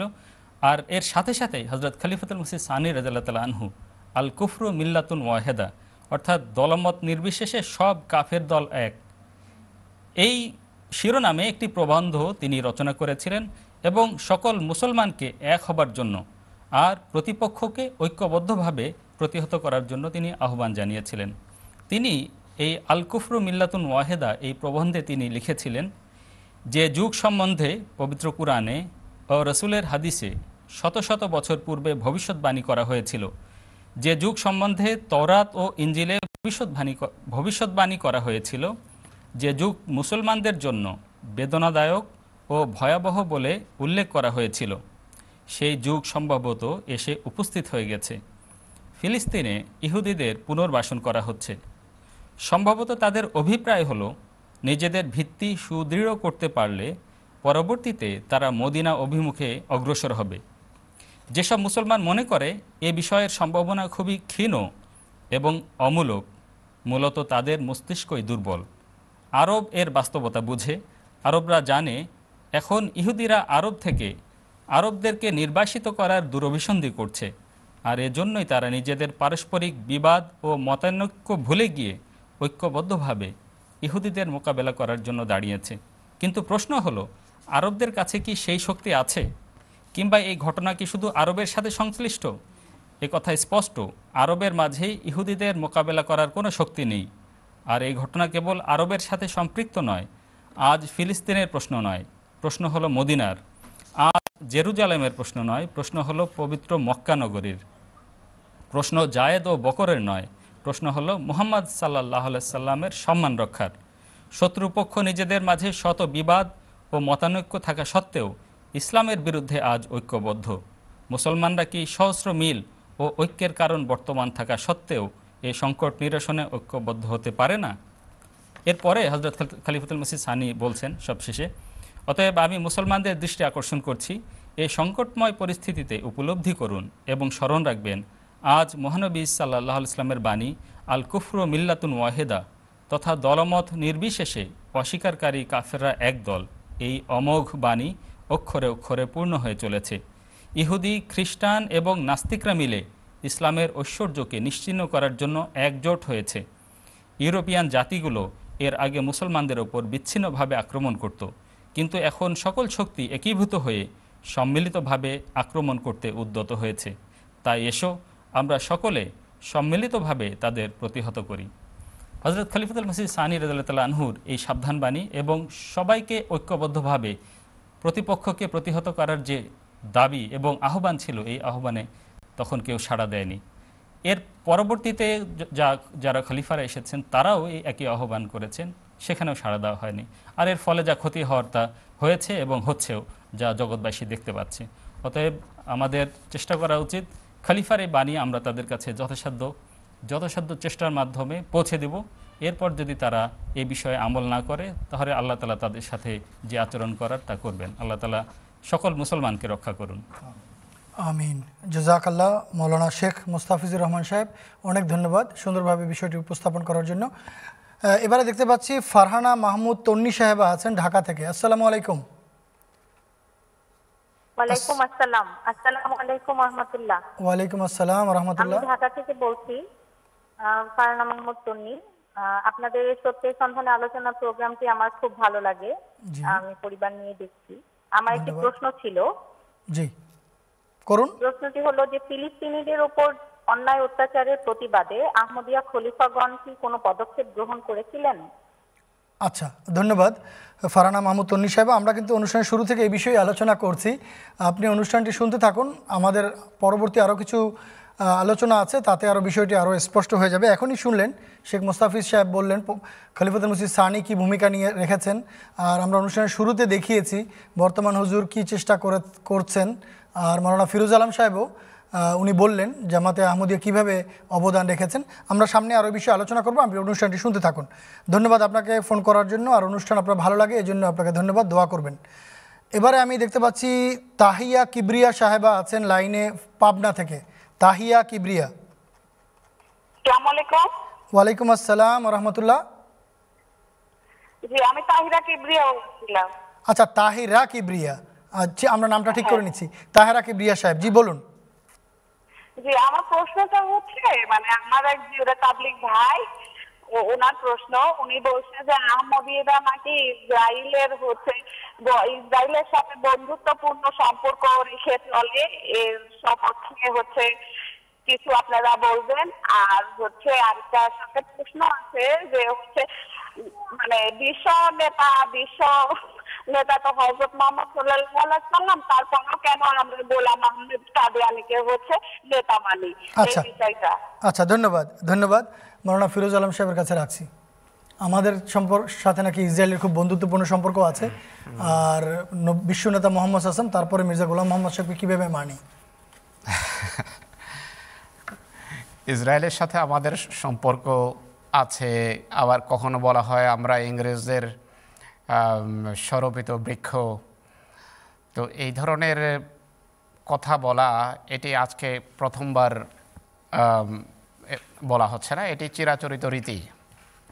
যখনই বিশেষ করে ঐশী জামাত যখন প্রতিষ্ঠিত হয় তখন এমন কথা বলা, মানে সকল পন্থা অবলম্বন করে সত্যের বিরোধীরা, যেন মানুষ সত্যের দিকে আকৃষ্ট না হয়।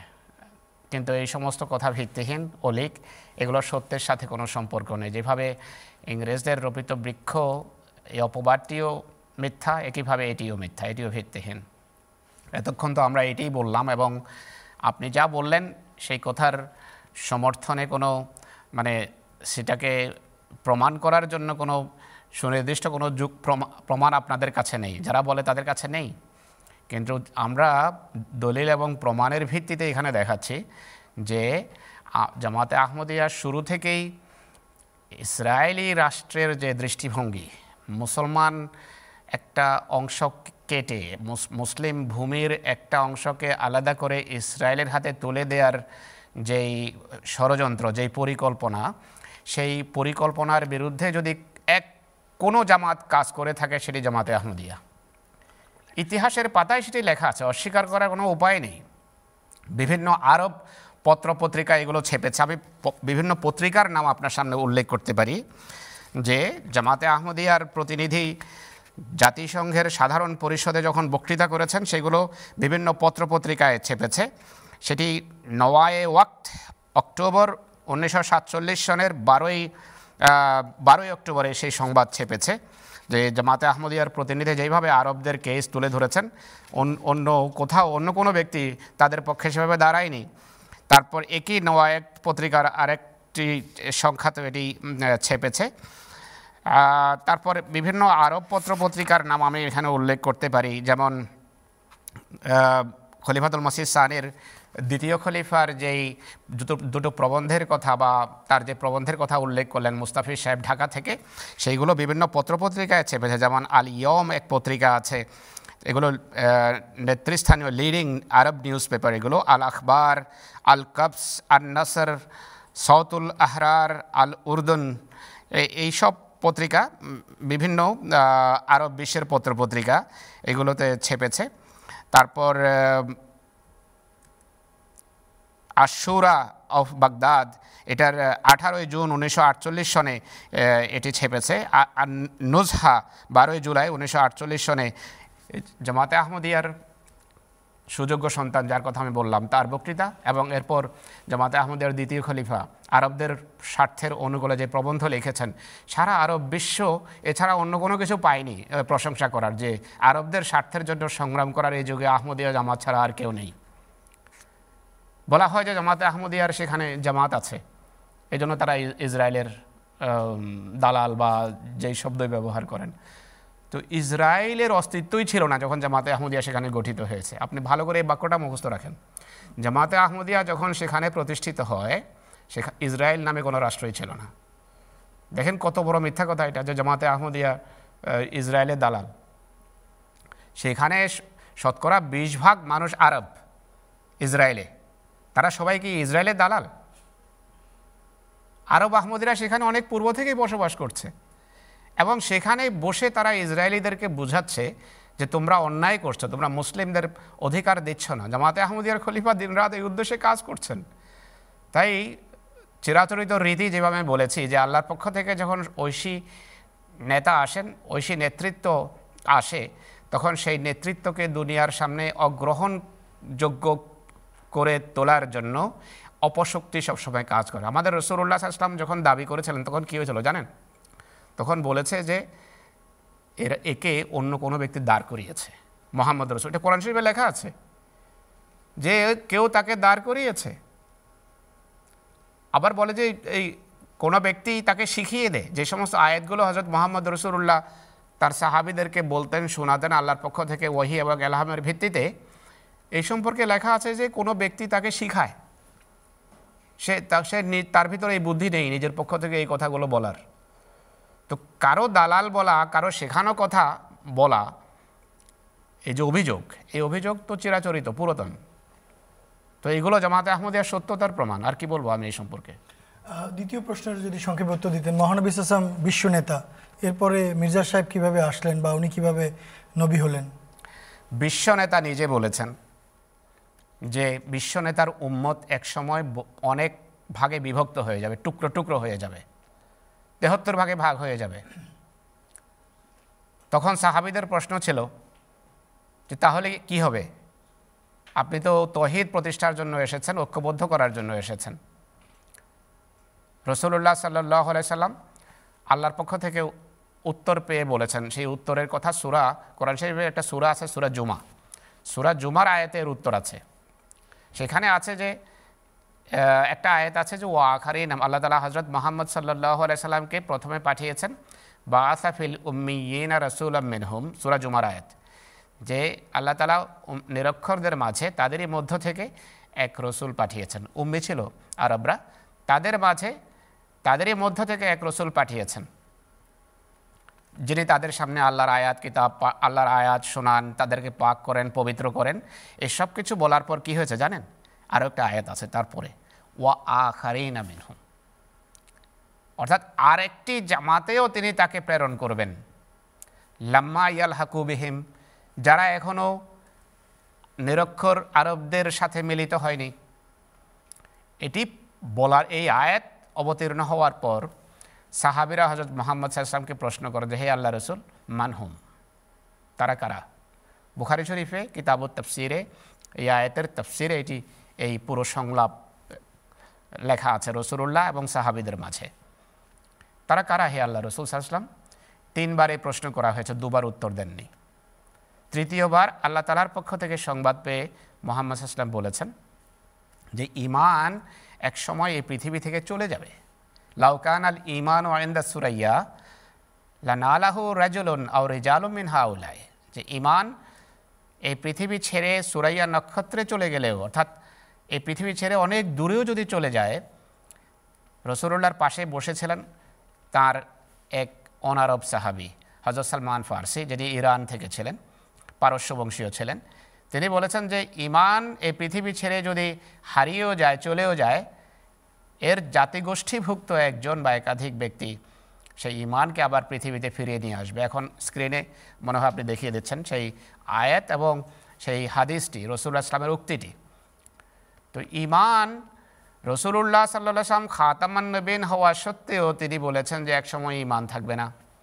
সেই ইমানকে আবার পৃথিবীতে ফিরিয়ে আনবেন পারস্যবংশীয় এক ব্যক্তি বা একাধিক ব্যক্তি। তিনি হলেন হযরত মির্জা গোলাম আহমদ কাদিয়ানী আলাইহিস সালাম, যিনি পারস্যবংশীয়। পারস্য থেকে তার পিতৃপুরুষ হিজরত করে ভারতে এসেছেন। তাকে আল্লাহ তাআলা ইমাম মাহদী বানিয়েছেন এবং ঈসা করে পাঠিয়েছেন। আল্লাহ তাকে জানিয়েছেন যে তিনি ঈসা, ঈসা ছাড়া আর কোনো মাহদী নেই। লাল মাহদী ও ইল্লা ঈসা, এটিও রাসূলুল্লাহর উক্তি, ইবনে মাজাহ শরীফে লেখা আছে। তিনি ঈসা হওয়ার দাবি করেছেন, তাকে রাসূলুল্লাহ সাল্লাল্লাহু আলাইহি ওয়াসাল্লাম নবী বলেছেন, নবী আখ্যায়িত করেছেন। কত সবিরোধ আপনাদের মাঝে বা যারা আমাদের বিরোধী, একদিকে বলে যে রাসূলুল্লাহ খাতামান নবীন, আর এর অর্থ হলো কোনো নবী নেই। আবার অপরদিকে বলে যে ঈসা নবীউল্লাহ আসবে। এই যে সবিরোধ, তো এর উত্তর হলো যে নবীউল্লাহ ঈসা পূর্বে এসেছিলেন, বনি ইসরায়েলদের মাঝে তিনি ইন্তেকাল করেছেন, যার আসার ভবিষ্যৎবাণী রাসূলুল্লাহ নিজে করেছেন, যাকে রাসূলুল্লাহ নিজে নবী বলেছেন হাদিসে, তিনি এই উম্মতের ভিতর থেকে হবেন। তো এই কথাগুলো জামাত আহমদিয়ার বানানো না, যিনি খাতাবান নবীন তিনি এই কথাগুলো বলে গেছেন। তো আমরা, আমাদের কাজ হলো শুধু মানুষের সামনে উপস্থাপন করা যখন কেউ আপত্তি করে, এর বেশি দায়িত্ব আমাদের নেই। ধন্যবাদ আপনাকে। বোন তাহেরা কিবরিয়া আশা করি দুটি প্রশ্নের উত্তর পেয়ে গেছেন। আজকে আমরা দেখতে পাচ্ছি যে বেশ অনেক ফোন লাইন আছে আমাদের কাছে, আমরা কথা বলার সুযোগ পাব। আর আমাদের যারা আহমদী অতিথি বন্ধু আছেন তাদের লাইনগুলো যদি আগে লাগানো হয়, তাদের সঙ্গে আগে কথা বলতে চাইব। এখানে দেখতে পাচ্ছি জামাল উদ্দিন সাহেব আছেন সরিষাবাড়ি থেকে। জামাল উদ্দিন সাহেব, আসসালামু আলাইকুম। ওয়ালাইকুম সালাম ভাই। জি ভাই, আপনার প্রশ্ন করেন। আমার প্রশ্ন হলো, ইমাম মেহদী আলাইহিস সালাম উনি ধন নিয়ে বাড়ি বাড়ি ঘুরবো। আচ্ছা, ধন নিয়ে বাড়ি বাড়ি ঘুরবো, এই ধনকে উনি বলা। আচ্ছা, এটা এই ধনটা কি, এটা কোরআনের আলোচনা বোঝার জন্য মেহমানের পক্ষে আমার প্রশ্ন। আচ্ছা, ধন্যবাদ। ধন্যবাদ কালু সাহেব। এই মাওলানা আব্দুল আউয়াল সাহেব আশা করি প্রশ্নটি শুনেছেন। ইমাম মাহদী আলাইহিস সালাম ধন নিয়ে বাড়ি বাড়ি ঘুরবেন, কেউ নিয়ে আর থাকবে না, এই ধন বলতে কি বুঝিয়েছেন? ধন্যবাদ। কোরআন শরীফের সূরা বাকারাতে আল্লাহ তাআলা বলেছেন, ওয়ামান ইউতাল হিকমাতা ফাকাদ উতিয়া খায়রান কাসীরা, যাকে হিকমত এবং প্রজ্ঞা শিক্ষা দান করা হয় তাকে মহা সম্পদে ভূষিত করা হয়।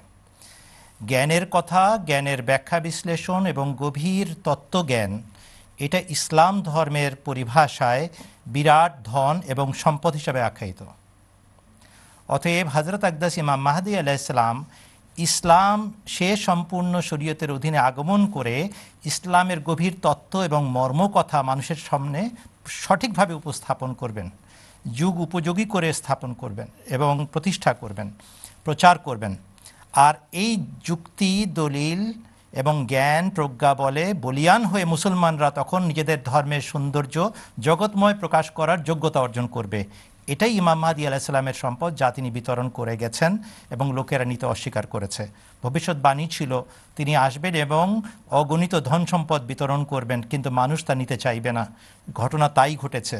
তিনি যে প্রজ্ঞা এবং হিকমতের কথা বিতরণ করেছেন, বন্টন করেছেন, জগৎ সেটাকে গ্রহণ করতে প্রস্তুত হয়নি। অতএব যারা আজকের অনুষ্ঠান শুনছেন তাদেরকে আমন্ত্রণ, হযরত আকদাস ইমাম মাহদী আলাইহিস সালাম কী বলেছেন, ইসলামের কী সৌন্দর্য এবং ব্যাখ্যা কী উপস্থাপন করেছেন, সেটা পড়ে দেখুন, শুনুন, বোঝার চেষ্টা করুন। আপনারাও বিরাট সম্পদের অধিকারী হতে পারেন। ধন্যবাদ আপনাকে মাওলানা আব্দুল ওয়াহাব সাহেব। আর ধন্যবাদ ভাই, সরিষাবাড়ি থেকে যে করেছিলেন জামাল উদ্দিন সাহেব, আশা করি উত্তর পেয়ে গেছেন। এবারে আমি একটি ফোন লাইন নিচ্ছি। রাশেদুল ইসলাম সাহেব আছেন খুলনা থেকে। রাশেদুল ইসলাম সাহেব, খুলনা। আসসালামু আলাইকুম। রাশেদুল ইসলাম সাহেব কি শুনতে পাচ্ছেন? রাশেদুল ইসলাম সাহেব, আমাকে জানানো হয়েছে যে আপনি লাইনে আছেন। আচ্ছা, আমরা এই লাইনটি হারিয়ে ফেলেছি। মাওলানা ফিরোজ আলম সাহেবের কাছে একটি ফোন কল নিয়ে আসবো। তাহলে নাঈম তাওয়িজ সাহেব আছেন বাংলাদেশ থেকে। আসসালামু আলাইকুম নাঈম সাহেব। আমার নিজের প্রশ্ন আমার কলিগের নজরুল ইসলাম, ওর প্রশ্ন হচ্ছে যে ইহুদিরা যে ওয়েলিং ওয়াল গিয়ে যে ইয়ে করে, মাথা দুলিয়ে দুলিয়ে যে প্রার্থনা করে, এই ওয়েলিং ওয়ালটা কবে আবিষ্কার হলো? এটা এই ওয়ালে গিয়ে ওরা কিসের প্রার্থনা করে? এটা এক নম্বর। আর দুই নম্বর একটা একটা প্রশ্ন নেই রাসূলুল্লাহ সাল্লাল্লাহু আলাইহি ওয়াসাল্লামের, ওটা ইহুদি সম্পর্কিত। ইহুদি জাতি তো রাসূলুল্লাহ সাল্লাল্লাহু আলাইহি ওয়াসাল্লামের আগে থেকেই ছিল, তো এদেরকে নির্মূল করতে হলে জিহাদ ছাড়া কোনো উপায় নাই, এটাও প্রশ্ন। বাস এই দুটাই। আচ্ছা জি, মাওলানা ফিরোজ আলম সাহেব শুনেছেন প্রশ্ন, যদি উত্তর দিতেন। এই ওয়েলিং ওয়াল, যেটাকে বাংলায় অনুবাদ করা হয়েছে ক্রন্দন প্রাচীর, এই প্রাচীর ঐতিহাসিক একটা সিম্বল সেখানে আছে, যেটা ইহুদি জাতির পুরনো নবীদের যুগ থেকেই এটি চলে আসছে, তাদের ইতিহাসের অংশ এটি। আর এটি মুসলমানদের জন্য একটা এই অর্থে পবিত্র বলা হয় যে রসুল করিম সাল্লাল্লাহু আলাইহি ওয়াসাল্লাম যখন আক্ষরিক অর্থে, তারা যেহেতু রসুলুল্লাহর জেরুসালেম সফরকে আক্ষরিক অর্থে নিয়ে থাকে, এটি ইসরা ছিল, যেটি একটি আধ্যাত্মিক সফর ছিল, যে সফরে হযরত মুহাম্মদ সাল্লাল্লাহু আলাইহি ওয়াসাল্লাম নবীদের নেতৃত্ব দিয়েছিলেন। যাই হোক, যারা আক্ষরিক অর্থে নেয় তারা বলে যে রসুলুল্লাহ যখন এখানে গিয়েছেন এই সফরে, তার বোরাক তিনি এই এই দেয়ালের সাথে বেঁধে রেখেছিলেন। যাই হোক, ইহুদিদের জন্য এর সিম্বলিক গুরুত্ব হলো তারা এই দেয়ালকে পবিত্র মনে করে এবং তাদের পূর্বের কোনো নবী এটি বানিয়েছে। আর বর্তমানে তারা বিশ্বাস করে যে তাদের পূর্বের কোনো নবী বানিয়েছে। বর্তমানে তারা এই দেয়ালে, এটি যেহেতু পবিত্রতার একটা প্রতীক তাদের কাছে, তারা এলিয়া নবীর অপেক্ষায় আজও সেই দেয়ালে গিয়ে আল্লাহ তাআলার কাছে আহাজারি করে, কাঁদে যে হে আল্লাহ এলিয়াকে পাঠাও, এলিয়াকে না পাঠালে যে ঈসা আসবে না।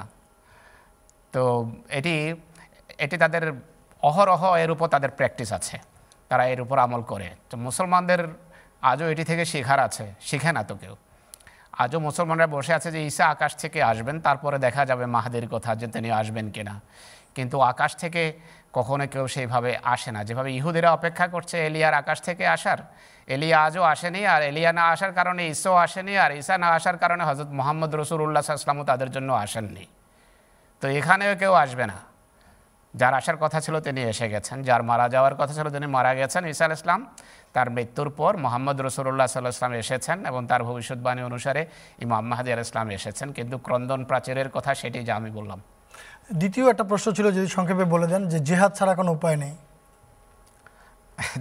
জিহাদ তো অবশ্যই করতে হবে। জিহাদে কোরআন শরীফে জিহাদের নির্দেশ আছে, যে যা কোরআন, যেমন কোরআন সম্পর্কে আছে যে জাহেদ হুম বিহি জিহাদান কবিরা, যে কোরআনের মাধ্যমে জিহাদ করো, তরবারির মাধ্যমে নয়। তরবারির জিহাদ খুবই সীমিত একটা জিহাদ। এটা অনেক বড় প্রশ্ন, বিস্তারিত আলোচনায় যাওয়া যাবে না। যে জিহাদ দু ধরনের হয়, একটা হলো জেহাদে বরং জেহাদে আসকার এবং জেহাদে আকবর, দু ধরনের জেহাদের কথা হাদিসে উল্লেখ আছে যতটা আমার মনে পড়ে।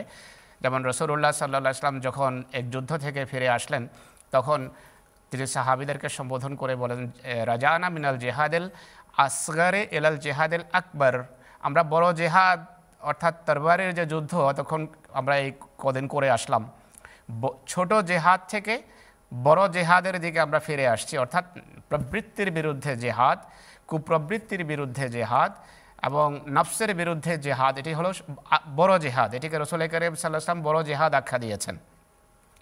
হুজুর করিম সাল্লাল্লাহু আলাইহি ওয়াসাল্লামকে তরবারির জেহাদ করতে হয়েছে বিশেষ পরিস্থিতির কারণে, কেননা মুসলমানদের উপর যুদ্ধ চাপানো হয়েছে, তাদেরকে তাদের ঘর থেকে বহিষ্কার করা হয়েছে।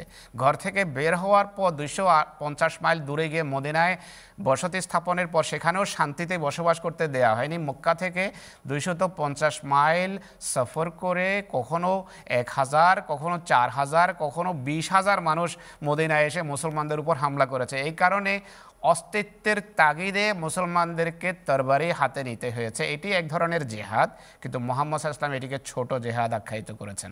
বড় জেহাদ হলো জাহেদ হুম বিহি জেহাদান কবিরা, অর্থাৎ কোরআনে যে সমস্ত আত্মশুদ্ধিমূলক শিক্ষা আছে, একটা সুন্দর সমাজ ব্যবস্থা গঠনের যে শিক্ষা আছে, নৈতিক চরিত্র গঠনের যে সমস্ত শিক্ষা আছে, সুন্দর পারিবারিক ইউনিট গড়ে তোলার যে শিক্ষা আছে, সেইগুলোর উপর প্রতিষ্ঠিত হওয়ার যে পূর্ণ প্রচেষ্টা, তা সেই প্রচেষ্টার নাম হলো সত্যিকার অর্থে জিহাদ। তো জিহাদ তো করতেই হবে, কিন্তু যেই জিহাদ এর কথা মোল্লারা বলে আজকে, সেই জিহাদের এখন অনুমতি নেই। কারণ রসুল্লাহ নিজে বলেছেন যে ইমাম মাহাদি এবং ঈসা যখন আসবেন তখন ইয়াদাউল হার্ব, তিনি অস্ত্রযুদ্ধ রহিত করবেন। এই জন্য যে তাকে আল্লাহ তাআলা যুক্তির অস্ত্র দেবেন, তাকে আল্লাহ তাআলা প্রমাণের অস্ত্র দেবেন, তার হাতে কোরআনের অস্ত্র থাকবে, কোরআনের মাধ্যমে তিনি পৃথিবীর বিভিন্ন অপশক্তির মোকাবেলা করবেন। কিন্তু কোরআনের নির্দেশ থাকা সত্ত্বেও যে যুগে ইসলামের উপর হামলা হচ্ছে যুক্তির মাধ্যমে, দলিলের মাধ্যমে, প্রমাণের মাধ্যমে, কলমের মাধ্যমে, ইসলাম বলে যে যতটা তোমার উপর কেউ অত্যাচার করে, যেভাবে তোমার উপর হামলা করা হয়, তুমি ততটা সেই অনুসারে উত্তর দিতে পারো, তার বেশি নয়। তো আজকে কলমের খোঁচা দেয়া হচ্ছে মোহাম্মদ রসুল্লাহর বিরুদ্ধে, ইসলামের বিরুদ্ধে, কোরআনের বিরুদ্ধে। জামাতে আহমদিয়া এবং ইমাম মাহদী ইসলাম সেইভাবেই তাদেরকে উত্তর দিচ্ছেন। তো এটি একটা অনেক বড় সাবজেক্ট, এই বিষয়ে আপাতত এতটুকুই আমি মনে করি যথেষ্ট। ধন্যবাদ, জাযাকাল্লাহ। নাঈম সাহেব, আশা করি আপনার বন্ধুর প্রশ্নের উত্তর পেয়ে গেছেন। এবারে আমি একটি ফোন লাইন নিচ্ছি, এটার উত্তর শুনবো পলাশ সাহেবের কাছ থেকে। রাশেদুল ইসলাম সাহেব, খুলনা। আসসালামু আলাইকুম।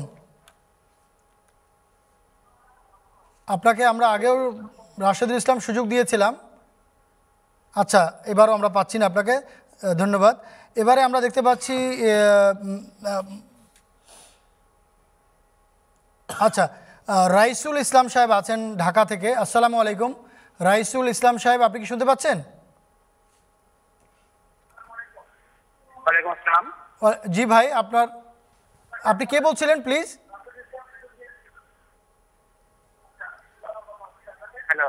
জি রাইসুল ইসলাম সাহেব, আপনি টেলিভিশনে ভলিউম বন্ধ করে আমার সঙ্গে টেলিফোনে কথা বলুন।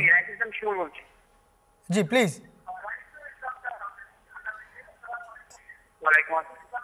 আপনার কথা রিপিট হচ্ছে, আপনি টেলিভিশনটা বন্ধ করে নিন প্লিজ।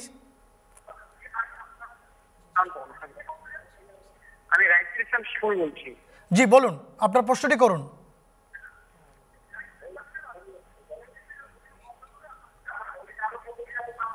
জি, আমার প্রশ্নটি ছিল পৃথিবীর সমস্ত মুসলমান জাতি কিভাবে ঐক্যবদ্ধ হতে পারে। আচ্ছা ধন্যবাদ, আর কোনো প্রশ্ন?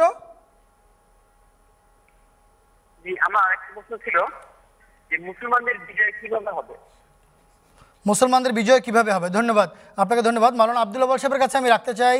এই রাইসুল ইসলাম সাহেব একজন অতিথি, তার দুটি প্রশ্ন, মুসলমান জাতি কিভাবে ঐক্যবদ্ধ হতে পারে আর মুসলমানদের বিজয় কিভাবে আসবে। ধন্যবাদ। যতগুলো বিষয়ে আমরা বিশ্বাস রাখি, যতগুলো বিষয়ে মুসলমান নিজেদের দলাদলি এবং মতামতের ভিন্নতা সত্ত্বেও একমত, সেই ঐক্যমত্যের স্থানে যদি আমরা একমত পোষণ করতে প্রস্তুত হয়ে যাই এবং নিজেদের ইগো বা আত্মম্ভরিতা বিসর্জন দিতে প্রস্তুত হয়ে যাই এবং ছোটোখাটো তুচ্ছ স্বার্থসিদ্ধির ব্যবসা, রাজনীতি, কূটনীতি বাদ দেই, তাহলে মুসলমানদের ঐক্য সম্ভব। এবং মুসলমানদের মধ্যে ঐক্য প্রতিষ্ঠার জন্য এক আল্লাহর প্রতি বিশ্বাস, হজরত মুহাম্মদ মুস্তাফা সাল্লাল্লাহু আলাইহি ওয়াসাল্লামের নবুয়ত এবং রিসালাতের প্রতি বিশ্বাস, ইসলামকে শেষ সম্পূর্ণ ধর্ম হিসাবে বিশ্বাস করার যে মৌলিক আকীদা, তার মধ্যে একমত হওয়ার বিশ্বাস, কোরআন সর্বশ্রেষ্ঠ এবং সর্বশেষ ঐশী গ্রন্থ হিসাবে বিশ্বাস করার যে আকীদা, তার উপরে ঐক্যমত্য প্রতিষ্ঠা করার মাধ্যমে এক হবার যে সম্ভাবনা, সেগুলোকে যদি আমরা কাজে লাগাই তাহলে একমত হওয়া সম্ভব। তবে বাড়তি একটা জিনিসের প্রয়োজন আছে, সেটা হচ্ছে একক ঐশী নেতৃত্ব, যেটা আল্লাহর পক্ষ থেকে প্রদান করা হয়েছে এবং মুসলমানরা সেই দিকে মনোযোগ না দেওয়ার কারণে আজ তারা দলাদলির মধ্যে ব্যস্ত হয়ে আছে, নিজেদের মধ্যে খুনাখুনি, মারামারি, দ্বিধা বিভক্তি, এটা সাধারণ ব্যাপার হয়ে গেছে। কিন্তু সম্ভব সমস্ত কমন গ্রাউন্ডসে যদি আমরা কাজ করি এবং একক ঐশী নেতৃত্বকে যদি আমরা মেনে নিই, আর যদি এটা হয়ে যায় তাহলে ওই বিজয় কিভাবে অর্জন করা সম্ভব সেটাও অটোমেটিক হয়ে যাবে। মুসলমানদের বিজয় হবে যুক্তির মাঠে, আদর্শের মাঠে এবং শিক্ষা এবং আচরণের মাঠে। এই দাজ্জালি ফিতনা প্রতিরোধ করতে হলে নিজেদের আধ্যাত্মিকতা, নিজেদের নৈতিকতা সাব্যস্ত করতে হবে, নিজেদের আদর্শ স্থানীয় হতে হবে, তবে গিয়ে এরা বশ মানবে। তার আগে তো এরা বশ মানার জাতি নয়।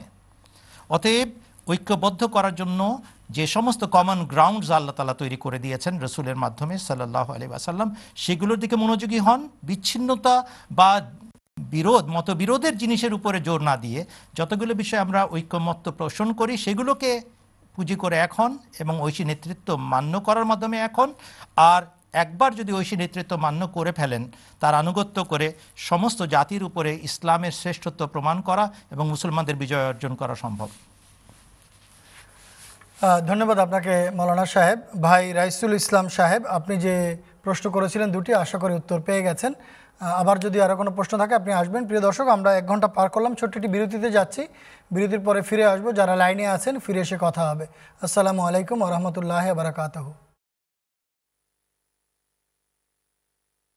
খিলাফত হ্যায় ইনামে আসমানী,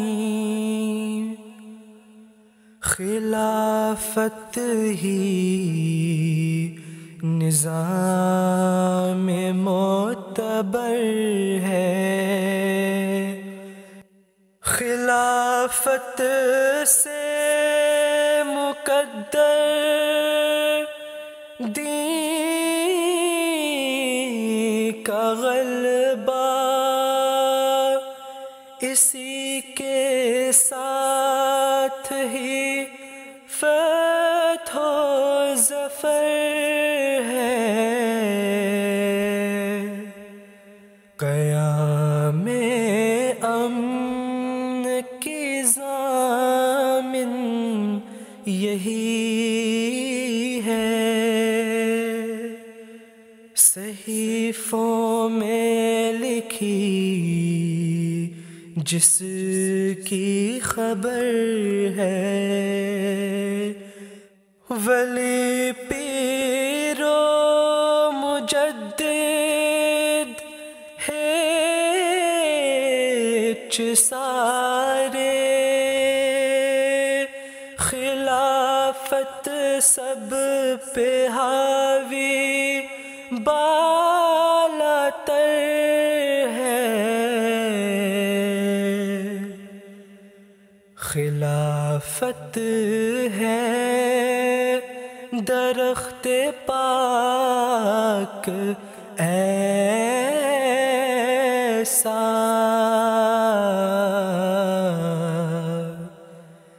के जिसकी शाख हर एक बासमर है, दरिंदों बदबलाओं के मुकाबिल, खिलाफत आफियत की एक सिपर है, हमें मंजिल पे मंजिल मिल रही है, खिलाफत जो हमारी राहबर है, हर एक फरमान है मारूफ उसका, खिलाफत का कहा होता अमर है, खिलाफत के जो नारे गूंजते हैं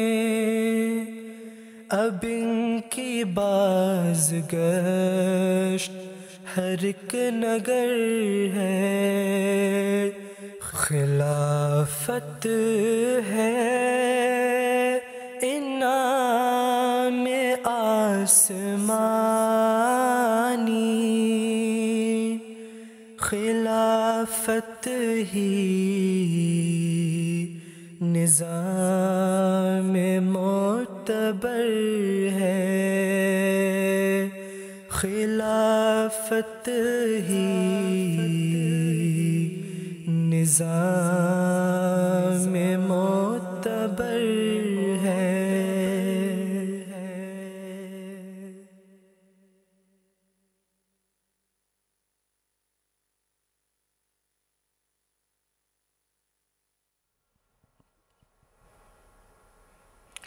আসসালামু আলাইকুম রহমতুল্লাহ বারাকাতু। দর্শক, বিরতির পরে ফিরে এলাম। এবারে আমরা আপনাদের সঙ্গে কথা বলবো। আমি দেখতে পাচ্ছি মনিরুল আহসান সাহেব আছেন লক্ষ্মীপুর থেকে, বাংলাদেশের। আসসালামু আলাইকুম মনিরুল আহসান সাহেব। ওয়ালাইকুম আসসালাম। জি ভাই, আপনার প্রশ্নটি করুন। আমার প্রশ্নটা হচ্ছে যে মধ্যপ্রাচ্যের যে বর্তমান সংকটটা আর কি, ইহুদিদের ফিলিস্তিনের উপর যে আক্রমণ, কিন্তু ইহুদিদের ফিলিস্তিনতে বৈধ সরকার থাকার পরও দেখা যাচ্ছে যে বিদ্রোহী গ্রুপটা তাদের ইয়ে করতেছে, ইসরায়েলের মোকাবিলা করতেছে, সেটা একটা। আর কেন? আর আরেকটা প্রশ্ন হচ্ছে কেন মুসলমান রাষ্ট্রগুলো এখন নীরব ভূমিকা পালন করতেছে ফিলিস্তিনের পক্ষে? Thank you. আচ্ছা, ধন্যবাদ আপনাকে। ধন্যবাদ। মৌলানা আব্দুল আউয়াল সাহেবের কাছে যাব এই প্রশ্নটি নিয়ে। মৌলানা সাহেব, আশা করি আপনি প্রশ্নটি শুনেছেন। এর সঙ্গে আমি একটু যোগ করে দিতে চাই। মৌলানা সাহেব, আপনি কি প্রশ্নটি শুনতে পেয়েছেন? না, একটু ভালো করে আপনি প্রশ্নটা করে দেন আমাকে, তাহলে ভালো হয়। ইনি বলছেন যে এই যে মধ্যপ্রাচ্যে যে সংকট, এর আসলে কারণটা কি? বৈধ সরকার আছে, তারপরেও একদল সরকারের বিরোধিতা করছে, এর কারণটা কি? এর থেকে উত্তরণের উপায় কি? আমি এর সঙ্গে একটু যোগ করতে যাচ্ছি মৌলানা সাহেব, এই যে মধ্যপ্রাচ্য সংকট, এটা নতুন কিছু না, দীর্ঘদিন থেকে এই সংকটটা চলে আসছে। এর ইতিহাস অনেক পুরনো, বহুদিনের পুরনো। তো এর থেকে উত্তরণ বা এর থেকে কিভাবে মানুষ মুক্তি লাভ করতে পারে? ধন্যবাদ। সূরা বনী ইসরাইলে ভবিষ্যৎবাণী আছে, ইহুদি জাতি পৃথিবীতে দুবার মহাসংকট এবং নৈরাজ্যের সৃষ্টি করবে। ফাইজা জা ওয়াদুল আখিরাতে জেনা বেকুম লফিফা। আল্লাহ তাআলা সূরা বনী ইসরাইলে এই কথাটা বলে রেখেছেন যে যখন শেষ যুগে দ্বিতীয়বারের পূর্ণ হবার সময় এসে উপস্থিত হবে, তোমাদেরকে আমরা সারা পৃথিবীর থেকে গুটিয়ে আবার নিয়ে আসব। এই ঘটনাই 1948 সালে ঘটেছিল, যার প্রেক্ষিতে হযরত খলিফাতুল মসিহ সানি আল মুসলিহুল মাউদ আক্ষেপ করে বলেছিলেন, ভবিষ্যৎবাণী পূর্ণ হয়েছে ঠিকই, কিন্তু আমাদের উপরে দায়িত্ব বর্তাচ্ছে এই ভবিষ্যৎবাণীর কুপ্রভাব থেকে নিজেদেরকে যত তাড়াতাড়ি বের করে নিয়ে আসা যায় তত তাড়াতাড়ি বের করে নিয়ে আসা উচিত। এবং তখন তিনি মুসলমানদের ঐক্যের আহ্বান জানিয়েছিলেন, যদি তোমরা ধর্মীয় এবং আধ্যাত্মিকভাবে একত্র নাও হতে পারো, কমপক্ষে বাহ্যিক স্বার্থ রক্ষার জন্য এক হও। হে মুসলমানরা, বোকারাও নিজেদের স্বার্থ বুঝে, কমপক্ষে তোমরা নিজেদের এই জাগতিক স্বার্থ উদ্ধারের জন্য এক হও। কেননা মধ্যপ্রাচ্যে একটি ইহুদি প্রধান দেশের প্রতিষ্ঠা স্বয়ং হযরত মুহাম্মদ মুস্তাফা সাল্লাল্লাহু আলাইহি ওয়াসাল্লামের প্রতিষ্ঠিত কেন্দ্রের জন্য হুমকি স্বরূপ, মক্কা নগরীর জন্য হুমকি স্বরূপ, মদিনা নগরীর জন্য হুমকি স্বরূপ, মুসলমানদের ঐক্য এবং পবিত্র তীর্থস্থানদের জন্য, স্থানগুলোর জন্য বিরাট হুমকি স্বরূপ। অতএব এক হও। আহমদী অহমদী প্রশ্ন না, এখন ইসলামের সপক্ষে এক হওয়ার সময়। এক হও, আর আমরা তোমাদেরকে সম্পূর্ণভাবে সহযোগিতা করছি, পরামর্শ দিচ্ছি, করো। কে শুনে কার কথা? এই যে উক্তিটা আছে, আমি একটা অংশ পড়ে শোনালে আপনারা এটা বুঝবেন হযরত খলিফাতুল মসিহ সানি কী ধরনের প্রস্তাবনা রেখেছিলেন। বলেছিলেন, আজ রেজলিউশন পাশ করে কোনো কাজ হবার নয়, বরং এ যুগ ত্যাগ শিকারের যুগ। তখনকার নতুন নতুন দেশ হয়েছিল পাকিস্তান। যদি পাকিস্তানের মুসলমানরা সত্যিকার অর্থেই কিছু করতে চায়, তাহলে নিজেদের সরকারের দৃষ্টি আকর্ষণ করে বলুক, সরকার যেন আমাদের প্রত্যেকের সম্পত্তির শতকরা এক ভাগ নিয়ে নেয়। শতকরা এক ভাগ নিয়েও পাকিস্তান সরকার কমপক্ষে 10 কোটি রুপি এই মহৎ উদ্দেশ্যে একত্র করতে পারে, আর 10 কোটি রুপি দিয়ে ইসলামের বর্তমান সংকটের অনেকটাই সমাধান হতে পারে।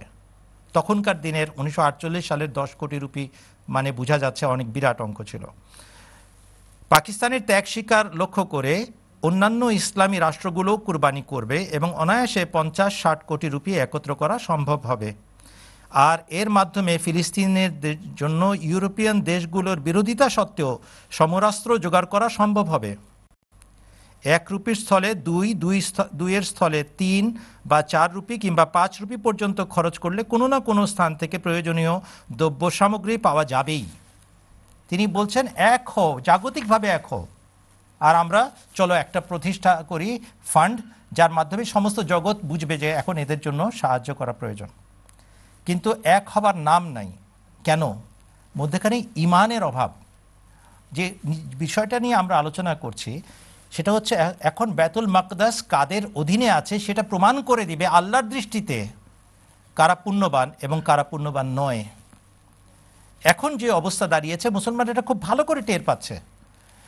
1967 সালে মাত্র 3 দিনের যুদ্ধে মুসলমানরা যে পরাজয়ে বরণ করেছে এই অস্বীকারী অমুসলমান কাফেরদের হাতে, এর চেয়ে বড় লজ্জাজনক আর কোনো কিছু হতে পারে? 3 দিনের মধ্যে সমস্ত কিছু তারা পাল্টে দিয়ে গেছে। গোলান হাইটস তারা নিয়ে নিতে পারে, সারাটা অঞ্চল আরব মুসলমানদের অধীনে, আর মধ্যখানে এই কয়েকটা মুষ্টিমেয় লোক এত বড় নৈরাজ্য সৃষ্টি করে রেখেছে। আমাদের ঐক্য গেল কোথায়? আমাদের ইমানি চেতনা গেল কোথায়? প্রমাণিত হচ্ছে একটা বড় গলদ হিসাবের মধ্যে আমরা পড়ে আছি। আল্লাহর দৃষ্টিতে আমাদের সেই মর্যাদা নাই যে মর্যাদা থাকলে আল্লাহ তাআলা আমাদের সমর্থন করবেন। অতএব আমাদের এই আহ্বান শুনেন, রাজনৈতিকভাবে এখন, জাগতিক স্বার্থে এখন, আর আধ্যাত্মিকতা অর্জনের জন্য আল্লাহর দৃষ্টিতে পুণ্যবান হওয়ার জন্য হযরত আকদাস ইমাম মাহদি এবং মসিহে মাউদ আলাইহিস সালাতু ওয়াস সালামকে কবুল করেন। একটু আগে মৌলানা ফিরোজ আলম সাহেব একটা প্রশ্নের উত্তর দিতে গিয়ে বলেছিলেন ওয়েলিং ওয়ালে তারা কি দোয়া করে। ইহুদিরা দোয়া করে, ব্যক্তিগত যারা দোয়া করে তারা তো বিভিন্ন রকমের দোয়া করেই, কিন্তু সেখানকার ধর্মযাজকরা কেনে কান্নাকাটি করছে, আল্লাহর কাছে দোয়া করছে, হে আল্লাহ, মালাকি নবীর বইতে তুমি যে ইলিয়া নবী আসার কথা বলেছিলে মসির আসার পূর্বে, সেই ইলিয়াস বা এলিয়া নবীকে পাঠাও যেন আমাদের উদ্ধারকর্তা মসি আসে। তাদের মসিকে তারা মানে নাই যিনি ঈসা ইবনে মারিয়াম ছিলেন, আর না মানার কারণে তারা আল্লাহর রাজত্ব থেকে বঞ্চিত হয়ে গেছে এবং সেই আল্লাহর সন্তুষ্টি ভাজন আর তারা রয় নাই, মাগজুবে আলাইহিম হয়ে গেছে। এখন মুসলমানদের জন্য আল্লাহ তাআলা সুযোগ দিয়েছিলেন, তোমাদেরকে যে মুহাম্মদী মসির ভবিষ্যৎবাণী শোনানো হয়েছে এক হও, তাকে মান্য করার মাধ্যমে এক হও, তোমাদের যোগ্যতা সাব্যস্ত করো আল্লাহর রাস্তায় এবং আল্লাহর দৃষ্টিতে, তারপরে দেখো আল্লাহর সাহায্য কিভাবে আসে। আলা ইন্না নাসরুল্লাহি করিব কিভাবে আল্লাহ তাআলা দেখান। কোথায়? জাগতিকভাবে ঐক্যবদ্ধ হবারও তখন সামর্থ্য থাকে না, আর আধ্যাত্মিকভাবে তো ঐক্য নাই। কবে আমাদের জ্ঞান ফিরবে? কবে আমাদের চেতনা ফেরত আসবে? হে মুসলমানরা, তোমরাও সেই একই নবীর উম্মত যে নবীকে আমরা মান্য করি, আমরা যে নবীর কলেমা পড়ি, তোমরাও সেই একই নবীর উম্মত। তোমাদেরকে এক হওয়ার আহ্বান জানানো হয়েছে, রাজনৈতিকভাবে এক হয়ে দেখাও। সেটাও করতে পারো না, আবার দাবি করো যে আমরা সর্বশ্রেষ্ঠ জাতি। অবশ্যই আমরা সর্বশ্রেষ্ঠ জাতি, কিন্তু আল্লাহ এবং রসুলের পথে চললে তবে না, আল্লাহ এবং রসুলের কথা মানলে তবে না। এটার দিকে কান্নাকাটি করা, এটার জন্য কান্নাকাটি করা আমাদের প্রত্যেক মুসলমানের দায়িত্ব। অতএব রেজলিউশন নয়, কাজে দেখাতে হবে আমরা সত্যিকার ইসলামকে চাই এবং ভালোবাসি। আর একটা এনার প্রথম যে অংশটা ছিল প্রশ্নকারীর, মনে আছে প্রশ্নটার প্রথম দিকটা কি ছিল যিনি প্রশ্ন করেছিলেন? না, এটাই প্রশ্ন করেছিলেন প্রথম দিকে, যেটার ছুতো ধরে আরেকটা প্রশ্নের উত্তর আমি দিলাম। না, উনি বললেন যে এই যে সমস্যাটার কারণ কি এবং সমাধান কি। হ্যাঁ, সমস্যার কারণটা উনি জানতে চেয়েছিলেন প্রথমে, এরপরে সমাধান কিভাবে আসবে সেটা বলেছিলেন। জি, উনি বলেছিলেন বৈধ সরকার আছে, আমি বৈধ সরকারের কথা বলেছিলেন। বৈধ সরকার আছে এবং প্রশাসন আছে, তারপরেও কেন অশান্তি বিরাজমান? আমি এটার উত্তর দিচ্ছি একটা ক্ষুদ্র জ্ঞানের আলোকে। আপনারা গায়ের জোরে এই সমস্যার সমাধান করতে চাচ্ছেন। এখানে পুরো মুসলমানদের ঐক্যের প্রশ্ন। এখানে পটকা ফাটিয়ে আপনি দাজ্জাল এবং দাজ্জালের 2 বাহু ইয়াজুজ এবং মাজুজের মোকাবিলা করতে পারেন না। কোরআন শরীফে এবং হাদিস শরীফে স্পষ্টভাবে এই কথার উল্লেখ আছে যে শেষ যুগে যে ইয়াজুজ মাজুজের প্রাধান্য এবং দাজ্জালের আবির্ভাব ঘটবে, তখন যদি কেউ 2 হাত বাহ্যিক অস্ত্র ব্যবহার করে, পেশিশক্তি ব্যবহার করে দাজ্জাল এবং ইয়াজুজ মাজুজের বিরুদ্ধে, সে পরাস্ত হবে। এবং এটা সেই যুগ যেখানে পরীক্ষিত যে গায়ের জোরে কখনো মুসলমানরা তাদের তথাকথিত জিহাদে জয়যুক্ত হতে পারবে না। যখন থেকে হযরত আকদাস মসিহে মাউদ ইমাম মাহদি আলাইহিস সালাতু ওয়াস সালামের আগমন ঘটেছে, তখন থেকে এই বিধানই কার্যকর। খাঁটি ইসলাম পালন করো, আল্লাহর সাথে জীবন্ত সম্পর্ক গড়ে তোলো, আল্লাহর দৃষ্টিতে মূল্যবান হও, আল্লাহর দৃষ্টিতে মূল্যবান হও, আল্লাহর দৃষ্টিতে মূল্যবান হও, তবে গিয়ে তোমাদেরকে আল্লাহ তাআলা বিজয় দান করবেন। আর এটা সম্ভব তখনই যখন আপনার যুগের ইমামের প্রতি বশ্যতা স্বীকার করবেন, তার কাছে নত হবেন, তার হাতে বয়াত করবেন এবং সত্যকে গ্রহণ করে এক হবেন এবং তিনি যে পথে চালান সেই পথে আপনারা অগ্রসর হবেন। আল্লাহ তাআলা আমাদেরকে সত্য মানার এবং পালন করার সৌভাগ্য দান করুন। ধন্যবাদ আপনাকে মৌলানা সাহেব। ভাই মনিরুল আহসান সাহেব লক্ষ্মীপুর থেকে ফোন করেছিলেন, আশা করি উত্তর পেয়ে গেছেন। এবারে আমি দেখতে পাচ্ছি আনোয়ার হোসেন চৌধুরী সাহেব আছেন চাঁদপুর চা বাগান থেকে। আসসালামু আলাইকুম আনোয়ার সাহেব। ওয়ালাইকুম আসসালাম। জি, আপনার প্রশ্নটি করুন। জি, আমার বন্ধু জানতে চায় কি যে আমাদের খেলাফত, যে খেলাফত কোরআন হাদিসের আলোকে সত্যতা প্রমাণ। আচ্ছা, ধন্যবাদ ধন্যবাদ। আমি বাংলাদেশে যাচ্ছি মৌলানা শেখ মুস্তাফিজুর রহমান সাহেবের কাছে। ইমাম মাহদী আলাইহিসসালামের পরে যে খেলাফত ব্যবস্থা পরিবর্তিত হয়েছে, এটি যে ঐশী খেলাফত, এর প্রমাণ দিন কোরআন এবং হাদিসের আলোকে। জাযাকুমুল্লাহ। এটি খুবই সুন্দর একটি প্রশ্ন। পবিত্র কোরআনে সূরা নূরের 56 নম্বর আয়াতে আল্লাহ তাআলা বলেছেন, আউযুবিল্লাহি মিনাশ শাইতানির রাজিম, ইন্নাল্লাযীনা আমানু ওয়া আমিলুস সালিহাতি লা ইস্তাখলিফান্নাহুম ফিল আরদ ওয়াদাল্লাহুল্লাযীনা আমানু মিনকুম ওয়া আমিলুস সালিহাতি লা ইস্তাখলিফান্নাহুম ফিল আরদ কামা ইস্তাখলাফাল্লাযীনা মিন ক্বাবলিহিম। সূরা নূরের 56 নম্বর আয়াতে আল্লাহ তাআলা স্পষ্টভাবে বলেছেন যে যারা সৎকর্ম করবে, ইমান আনবে এবং সৎকর্ম করবে, তাদের মাঝে আল্লাহ তাআলা খেলাফত প্রতিষ্ঠিত করবেন। এখন এটি একটি মানদণ্ড যেটি পবিত্র কুরআন আমাদের সামনে স্পষ্ট করে দিয়েছে। এখন হাদিসে আছে, মহানবী হযরত মুহাম্মদ সাল্লাল্লাহু আলাইহি ওয়াসাল্লাম বলেছেন যে আমার পরে নবুয়তের পদ্ধতিতে খেলাফত প্রতিষ্ঠা, এরপরে বলেছেন শেষ যুগে গিয়ে আবার নবুয়তের পদ্ধতিতে খেলাফত প্রতিষ্ঠিত হবে। তাহলে এখানে আমরা এই কয়েকটি মানদণ্ড পেয়ে যাচ্ছি কোরআন থেকে এবং হাদিস থেকে। কোরআনের মানদণ্ড হলো যে ঈমান আনতে হবে এবং সৎকর্ম করতে হবে, আর আল্লাহ রাসূল বলছেন যে আমার পরে যেভাবে খেলাফত প্রতিষ্ঠিত হবে শেষ যুগে গিয়ে ঠিক একইভাবে খেলাফত প্রতিষ্ঠিত হবে। এখন আপনারা যদি জামাতে আহমদিয়ার যে খেলাফত, এই খেলাফতের ইতিহাস দেখেন, তাহলে আপনাদের কাছে এই বিষয়ে যে খটকা আছে সেই খটকার আপনারা সমাধান পেয়ে যাবেন। জামাতে আহমদিয়া হযরত মসিহ মাউদ আলাইহিস সালাতু ওয়াস সালামের তিরোধানের পর 1908 সালে খেলাফত প্রতিষ্ঠিত হয়েছিল এবং হযরত মসিহ মাউদ আলাইহিস সালাম তার মৃত্যুর 3 বছর পূর্বে 1905 সালে আল ওসিয়ত নামে একটি পুস্তক রচনা করেছিলেন এবং সেখানে তিনি স্পষ্টভাবে বলে দিয়েছিলেন যে মহানবী হযরত মুহাম্মদ সাল্লাল্লাহু আলাইহি সাল্লামের যে খেলাফত ছিল, ওই খেলাফত ছিল আল্লাহ তাআলার পক্ষ থেকে দ্বিতীয় কুদরত। সেই দ্বিতীয় কুদরত, যারা আমার অনুসারী আছো তোমরা সেই দ্বিতীয় কুদরত দেখতে পাবে, এবং সেটি কি? সেটি হলো খেলাফত। অর্থাৎ নবীর মৃত্যুর পর উম্মত মনে করে যে এখন মনে হয় এই ধারাবাহিকতা, এই সিলসিলা ধ্বংস হয়ে যাবে এবং তার যারা অনুসারী থাকেন তারা তটস্থ থাকেন, কিন্তু পবিত্র কোরআন আল্লাহ তাআলা বলেছেন যে তাদের এই ভয়ভীতির অবস্থাকে আল্লাহ তাআলা দূরীভূত করে শান্তির অবস্থায় তাদেরকে ফিরিয়ে নিয়ে যাবেন। হযরত মির্জা গোলাম আহমদ কাদিয়ানী আলাইহিস সালাম বলেছিলেন যে দেখো আমার মৃত্যু সন্নিকট, আমার পরে এই খেলাফত ব্যবস্থা প্রতিষ্ঠিত হবে। যদি তারপরে খেলাফত ব্যবস্থা প্রতিষ্ঠিত হয়ে থাকে তাহলে সেই খেলাফত ব্যবস্থার প্রতি আমাদের সমর্থন জানাতে হবে। কেন? তার ভবিষ্যৎবাণী পূর্ণ হয়েছে। বাকি থাকলো যে তার ভবিষ্যৎবাণী করার পর যে খেলাফত প্রতিষ্ঠিত হলো, সেই খেলাফতে কি আল্লাহ তাআলার সমর্থন আছে? হ্যাঁ।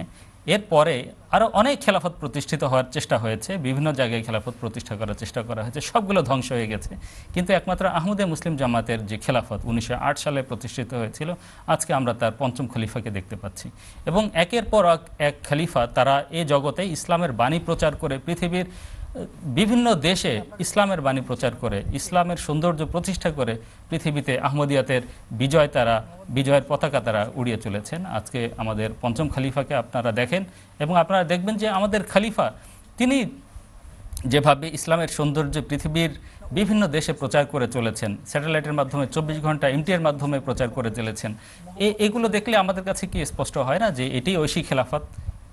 এই ঐশী খেলাফত দেখার জন্য আপনারা আহমদিয়া খেলাফত দেখুন এবং আহমদিয়া মুসলিম জামাতের সাথে যোগাযোগ রাখুন এবং এই বিষয়ে আপনারা আরও বেশি গবেষণা করুন, ইনশাআল্লাহ আপনাদের কাছে এই বিষয়গুলো পরিষ্কার হয়ে যাবে। ধন্যবাদ মৌলানা শেখ মুস্তাফিজুর রহমান সাহেব সংক্ষিপ্ত দেওয়ার জন্য। আমরা আবারও আসবো আপনার কাছে। এবার আমি দেখতে পাচ্ছি মোহাম্মদ মনিরুজ্জামান ইমন সাহেব আছেন সিলেট থেকে। আসসালামু আলাইকুম। জি ভাই, আপনার প্রশ্ন করুন। জি, আমার প্রশ্ন হচ্ছে যে হাদিস শরীফে নবী সাল্লাল্লাহু আলাইহি সাল্লাম বলতে যে ওই আল্লাহর শপথ যার হাতে আমার প্রাণ রয়েছে, অচিরেই ন্যায় বিচারক শাসক হিসেবে ঈসা আলাইহিস সালাম তোমাদের মাঝে আগমন করবেন। তিনি ক্রুশচিহ্ন ভেঙে ফেলবেন, শুকরোক্তা করবেন এবং জিজিয়া প্রত্যাখ্যান করবেন এবং ধন সম্পদ প্রচুর হবে এবং তা নেওয়ার মতো লোক পাওয়া যাবে না, এমনকি মানুষের কাছে একটি সেজদা দুনিয়া এবং তার মধ্যকার সমস্ত বস্তু হতে চেষ্টা হবে। এবং আবু হুরায়রা রাদিয়াল্লাহু আনহু বলেছে যে তোমরা চাইলে আল্লাহর এই বাক্যটি পাঠ করে, যেমন আহলে কিতাবদের প্রত্যেকেই তার মৃত্যুর পূর্বে তার প্রতি ঈমান আনয়ন করবে এবং উত্থান দিবসে তিনি তাদের উপর সাক্ষ্য প্রদান করবেন। জি, তো এখানে তো আবু হুরায়রা রাদিয়াল্লাহু আনহু তো আহলে কিতাবের আলোকে ঈসা আলাইহিস সালামের যে মৃত্যুর পূর্বে আসবে পৃথিবীতে, সেটাই তো আর কি বর্ণনা করতেছে। তাহলে ঈসা আলাইহিস সালাম যে মারা গেছে, এটার এইটা কি আর কি। ও আচ্ছা, ধন্যবাদ ধন্যবাদ আপনাকে। মাওলানা ফিরোজ আলম সাহেব উত্তর দেবেন। ঈসা আলাইহিস সালামের আগমনের বিষয়টা তো আমরা এতবার এখানে ব্যাখ্যা করেছি যে আর অতিরিক্ত কিছু বলার কোনো প্রয়োজন নেই। হযরত ঈসা আলাইহিস সালামের আসার যে কথাটা আছে সেটি এই অর্থে নিতে হবে যে কোরআন শরীফের আয়াত যেন সেটিকে সমর্থন করে।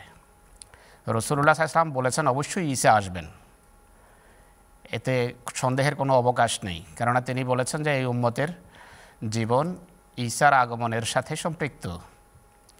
কোনো আহমদী এই বিষয়ে সন্দেহ পোষণ করতে পারে না, কিন্তু কোনো আহমদী কোরআনের আয়াতের বিরুদ্ধেও যেতে পারে না। কোরআনের আয়াত যেভাবে আমরা বলেছি যে স্পষ্টভাবে কোরআনের আয়াত বলে ঈসা আলাইহিস সালাম পূর্বের ঈসা যিনি ছিলেন তিনি মারা গেছেন। এ সংক্রান্ত গতকালও আমি বলেছি, গতকালও আমি বিভিন্ন আয়াত এখানে উপস্থাপন করেছি। সূরা মায়েদার আয়াতের কথা বলেছি, আমি দুটো আয়াতের কথা, তিনটি আয়াতের কথা বলেছি। সূরা মায়েদার 56, 76 এবং 118 নম্বর আয়াত, এই আয়াতগুলোতে পূর্বের ঈসার মৃত্যুর বিষয়টি স্পষ্টভাবে উল্লেখ আছে। সূরা আলে ইমরানের 145 নম্বর আয়াতে তার মৃত্যুর কথা স্পষ্টভাবে উল্লেখ আছে। এভাবে আরও অনেক আয়াত আছে কোরআন শরীফে, আমরা 30টির কথা বলে থাকি। তিনি ইন্তেকাল করেছেন, তাই তার আগমনের যেখানে ভবিষ্যৎবাণী আছে সেখানে এর অর্থ হলো ঈসা সদৃশ কোনো ব্যক্তি আসবেন। আর ঈসা সদৃশ ব্যক্তি আসবেন এইটাকেও আমরা এই কথার সমর্থনে আমরা নিজেদের পক্ষ থেকে বানিয়ে কথা বলিনি, আমরা পূর্বের ঐশী গ্রন্থের উদাহরণ দিয়েছি। একটু আগেই মৌলানা আব্দুল্লাহ ওয়াল খান চৌধুরী সাহেব ঢাকা থেকে বললেন যে পূর্বের কারো আসার কথা মানে হুবহু পূর্বের সেই ব্যক্তির আশা না, তার মতো এক ব্যক্তির আশা। ধর্মের ইতিহাসে এই ধরনের প্রমাণ আছে। আর রাসূলুল্লাহ সাল্লাল্লাহু আলাইহি সাল্লাম যেখানে ঈসা আসার কথা বলেছেন, পূর্বের ঈসা তো ইন্তেকাল করেছেন, তিনি হাদিসে দুই ঈসার দৃষ্টান্ত দিয়েছেন। এক ঈসা ছিলেন মূসার সাথে, রাসূলুল্লাহ সাল্লাল্লাহু আলাইহি সাল্লাম মূসার সাথে এক ঈসাকে দেখেছেন যার রং ছিল লাল বর্ণের, হাদিসে উল্লেখ আছে বুখারীতে, এটা আমি বানিয়ে বলছি না। দুই ঈসার কথা বলেছেন, বুখারী শরীফে আছে যে যেই ঈসাকে হযরত মুহাম্মদ সাল্লাল্লাহু আলাইহি সাল্লাম মূসার সাথে দেখেছেন তার চুল ছিল কোঁকড়ানো, তার বক্ষ ছিল প্রশস্ত এবং রং ছিল লাল বর্ণের, আহমার শব্দ ব্যবহার হয়েছে। আর যেই ঈসাকে দাজ্জালের মোকাবেলা করতে দেখেছেন তাকে রাসূলুল্লাহ ভিন্ন ঈসা দেখেছেন, তার চুল দেখেছেন রাসূল করিম সাল্লাল্লাহু আলাইহি ওয়াসাল্লাম সোজা, কোঁকড়ানো নয়, সোজা চুল, যেটা আমাদের মতো সাধারণ হয়ে থাকে। তার রং রাসূলুল্লাহ দেখেছেন গধুম বর্ণ, তিনি লাল বর্ণের নন। তো দুই ঈসার কথা স্পষ্টভাবে উল্লেখ করে মুহাম্মদ রাসূলুল্লাহ সাল্লাম আল্লাহর পক্ষ থেকে এই সংবাদ পেয়েছেন। তিনি আগমনকারী ঈসার সাথে পূর্বের ঈসার পার্থক্য স্পষ্ট করছেন। এভাবে আরও অনেক প্রমাণ আছে। এক হাদিসে রাসূল করিম সাল্লাল্লাহু আলাইহি সাল্লাম উল্লেখ করেছে ঈসা আলাইহিস সালাম যিনি পূর্বে এসেছিলেন তিনি 120 বছর জীবিত ছিলেন। আরেক হাদিসে আছে রাসূলুল্লাহ সাল্লাল্লাহু আলাইহি সাল্লাম বলেছেন যে লাউকানা মূসা ওয়া ঈসা হাইয়াইনি লামা ওয়াসিয়াহুমা ইল্লা তিবাই, মূসা এবং ঈসা যদি আজকে জীবিত থাকতেন তাহলে আমার অনুসরণ করা ছাড়া তাদের অন্য কোনো উপায় ছিল না। আরো হাদিস আছে, আমি বলতে পারি একের পর এক। এই যে হাদিসটার দিকে এই ভাই ইঙ্গিত করলেন ইমন সাহেব, ওই হাদিসটার মধ্যে তো আছে ইউসুকুমান আশা মিনকুম আইয়াল কা ঈসা ইবনে মারিয়ামা ইমামা মাহদিয়ান, ঈসা ইবনে মারিয়ামকে ইমাম মাহদি রূপে দেখবে। উনি এই অংশটা পদে বাদ দিয়ে গেছেন। হ্যাঁ, মানে যে ঈসা আসবেন তিনি ইমাম মাহদি হওয়ার দাবি করবেন, হাকামান আদালান, তিনি হাকাম এবং আদাল হবেন। পূর্বের ঈসা নন, পূর্বের ঈসা যিনি ছিলেন তিনি বনি ইসরায়েলের রসুল ছিলেন, রসুলান আল্লাহ বনি ইসরায়েল। এখানে যিনি আসবেন তিনি হজরত মোহাম্মদ রসুল্লাহর উম্মতের ঈসা হবেন। আর আমি বললাম যে নাম দেওয়ার কারণ হলো, গতকালও ব্যাখ্যা করেছি আমি, যে তাকে কাউকে যখন পূর্বের কোনো ব্যক্তির নাম দেয়া হয়, নাম দেওয়ার কারণ হলো পরিস্থিতি এবং অবস্থার মিল থাকার কারণে, রোগ ব্যাধির মিল থাকার কারণে পরের যুগে আগত কোনো ব্যক্তিকে পূর্বের চিকিৎসকের নাম দিয়ে দেওয়া হয়।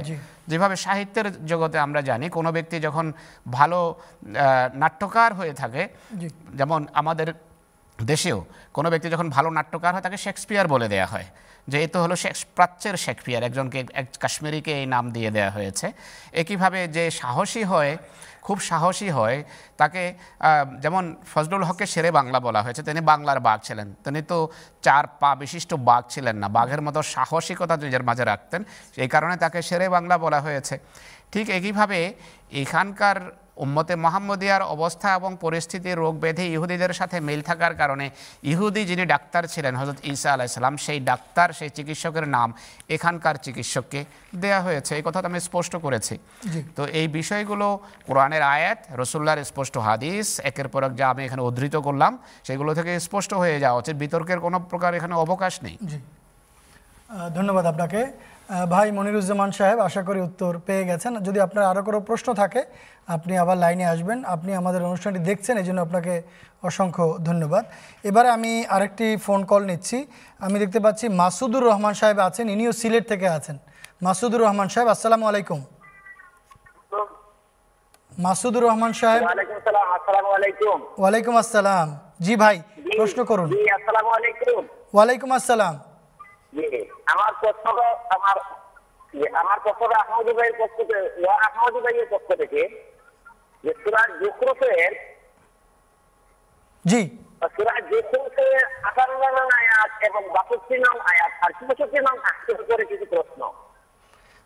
করুন আপনি, প্লিজ আপনি প্রশ্নটি করুন। বলা হয়েছে এখানে যে ঈসা আলাইহিস সালামের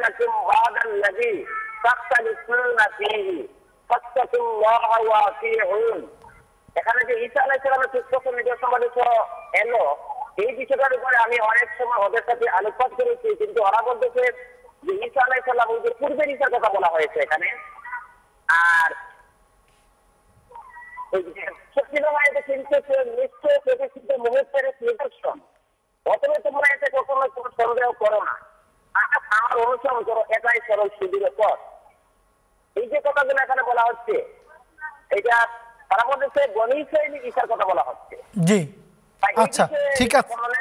ঠিক আছে, ধন্যবাদ আপনাকে। ধন্যবাদ মাওলানা আব্দুল ওয়াহাব সাহেব, আশা করি প্রশ্নটি শুনতে পেয়েছেন। সূরা যুখরুফের 57 থেকে 62 নম্বর আয়াত পর্যন্ত উল্লেখ করেছেন তিনি। সেখানে যে ঈসার কথা বলা হয়েছে তিনি বনি ইসরাঈলী ঈসা বলে ওরা বলছে। আমরা তো সেই যুগে আগমনকারী ঈসাকে মুহাম্মদী ঈসা বলছি, তো বিষয়টা একটু স্পষ্ট নয় আমাদের কাছে, যদি বুঝিয়ে বলেন। অনেক ধন্যবাদ। এই আয়াতটা উপস্থাপন করার জন্য প্রশ্নকারীকে ধন্যবাদ, এবং যিনি প্রশ্ন করেছেন তাকে, যারা এই আয়াতের দিকে মনোযোগ আকর্ষণ করেছে তাদেরকেও ধন্যবাদ জানাচ্ছি, কেননা এটি সেই সমস্ত আয়াতের অন্তর্ভুক্ত যেগুলো মনোযোগ দিয়ে পড়লে বোঝা যায় যে কোরআন শরীফে ঈসা আলাইহিসসালাতু ওয়াসসালামের নামটি কোনো কোনো স্থলে মাসালান বা উপমাস্বরূপ, দৃষ্টান্তস্বরূপ ব্যবহার করা হয়েছে। যেমন সূরা আয-যুখরুফ 58 নম্বর আয়াত, বিসমিল্লাহ সহ 58, বিসমিল্লাহ ছাড়া 57। বিসমিল্লাহকে যদি 1 নম্বর আয়াত ধরেন, 58 নম্বর আয়াত আল্লাহ তাআলা কি বলছেন শুনেন। ওয়ালাম্মা আউযুবিল্লাহি মিনাশ শাইতানির রাজীম ওয়ালাম্মা যুরিবা ইবনু মারইয়ামা মাসালান ইযা কওমুকা মিনহু ইয়াসিদ্দুন আমি তফসিরও যাব না, শুধু অনুবাদ করব।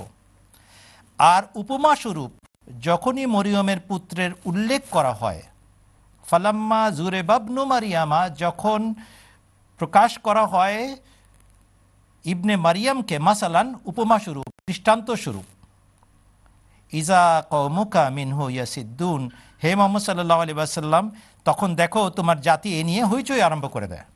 দৃষ্টান্ত হবে না, আক্ষরিক হতে হবে, উপমা হবে না, আক্ষরিক হতে হবে, দৈহিক হতে হবে। হইচই করে কারা? তোমার জাতি, অর্থাৎ হজরত মোহাম্মদ মুস্তাফা সাল্লাল্লাহু আলাইহি ওয়াসাল্লামকে যারা মান্য করে, মুখে মান্য করে, তারা বলে না, আক্ষরিক হতে হবে। অথচ আল্লাহ তাআলা বলছেন ফারাম্মা জুরেবাবনু মারিয়ামা মাসালান, যখন ইবনে মারিয়ামকে উপমা স্বরূপ, দৃষ্টান্ত স্বরূপ উপস্থাপন করা হয় তখন তোমার জাতি আপত্তি তোলে। তাহলে আল্লাহ তাআলা এটাতে কি ঘোষণা দিচ্ছেন?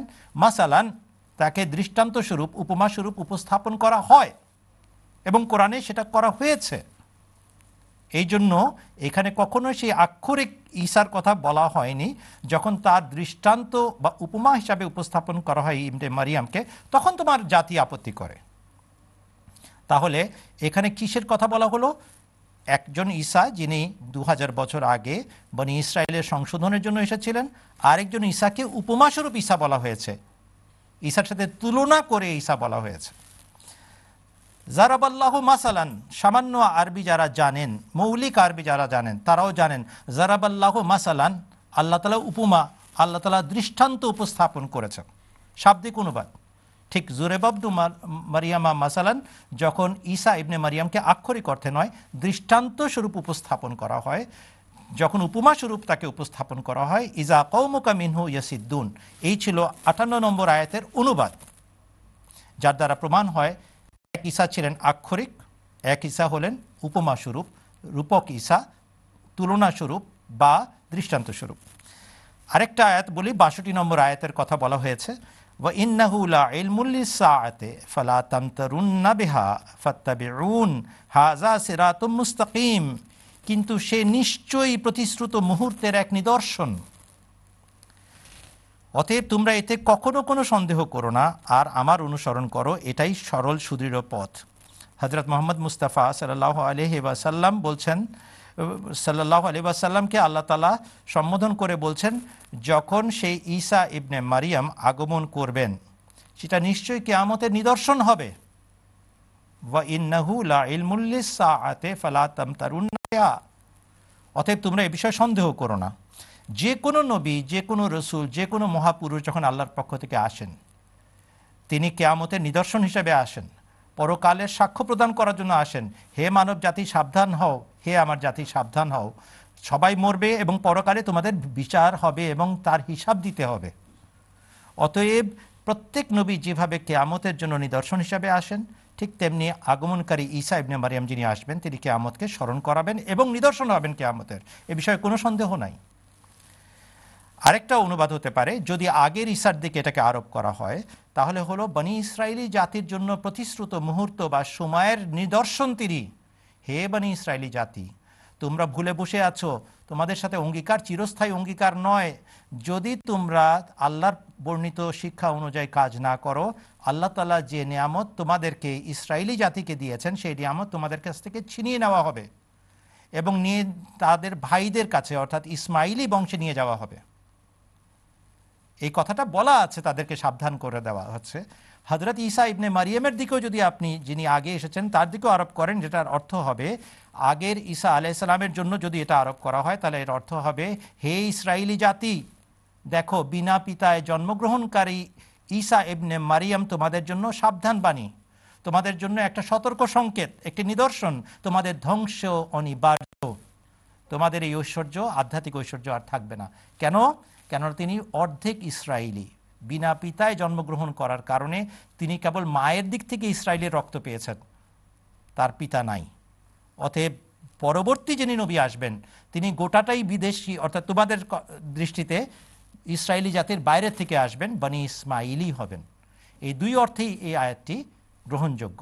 যদি এটা সা বলতে কিয়ামত বোঝানো হয়, তাহলে শেষ যুগে আগমনকারী প্রতিশ্রুত মসিহ তথা মুহাম্মদী মসিহ আলাইহিস সালামের কথা বলা হয়েছে, যিনি কিয়ামতের নিদর্শন হবেন। আর যদি পূর্ববর্তী ঈসার দিকে আরোপ করা হয়, তার অর্থ হবে ইহুদি জাতির জন্য সেই ধ্বংসের সতর্কবাণী নিয়ে এসেছেন হজরত ঈসা ইবনে মারিয়াম। তোমাদের এই আধ্যাত্মিক ঐশ্বর্য আর থাকবে না, তোমাদের বঞ্চিত করা হবে এবং বনি ইসমাইলি জাতির থেকে নতুন নবীর আবির্ভাব হতে যাচ্ছে। ধন্যবাদ। ধন্যবাদ আপনাকে মৌলানা আব্দুল ওয়াল সাহেব এবং ভাই যিনি মাসুদুর রহমান সাহেব সিলেট থেকে প্রশ্ন করেছিলেন জেরে তবলিগ বন্ধুর পক্ষ থেকে, আপনাকেও আশা করি উত্তর পেয়ে গেছেন। এবারে আমি একটি ফোন কল নিচ্ছি, এর উত্তর শুনবো আমরা পলাশ সাহেবের কাছ থেকে। শবনম মুস্তারি সাহেবা মিরপুর থেকে আছেন লাইনে। আসসালামু আলাইকুম বোন শবনম মুস্তারি, আপনি কি শুনতে পাচ্ছেন? লাইনটা আমরা এখনই হারিয়ে ফেললাম অনেকক্ষণ অপেক্ষা করে। পলাশ সাহেব, আপনি কি আমাকে শুনতে পাচ্ছেন ঢাকা থেকে? জি জি শুনতে পাচ্ছি। জি, আপনার আমি ওই বোনের প্রশ্নটা আপনার কাছে রেখে দিচ্ছি, লাইনটা উনি অনেকক্ষণ অপেক্ষা করে এখন হয়তো ড্রপ হয়ে গেছে। এই বোন বলতে চাচ্ছেন যে ইমাম মাহদী আলাইহিসসালাতু ওয়াসসালাম ফাতিমি বংশের হবেন, মির্জা গোলাম আহমদ কাদিয়ানী আলাইহিসসালাম কি ফাতিমি বংশের ছিলেন?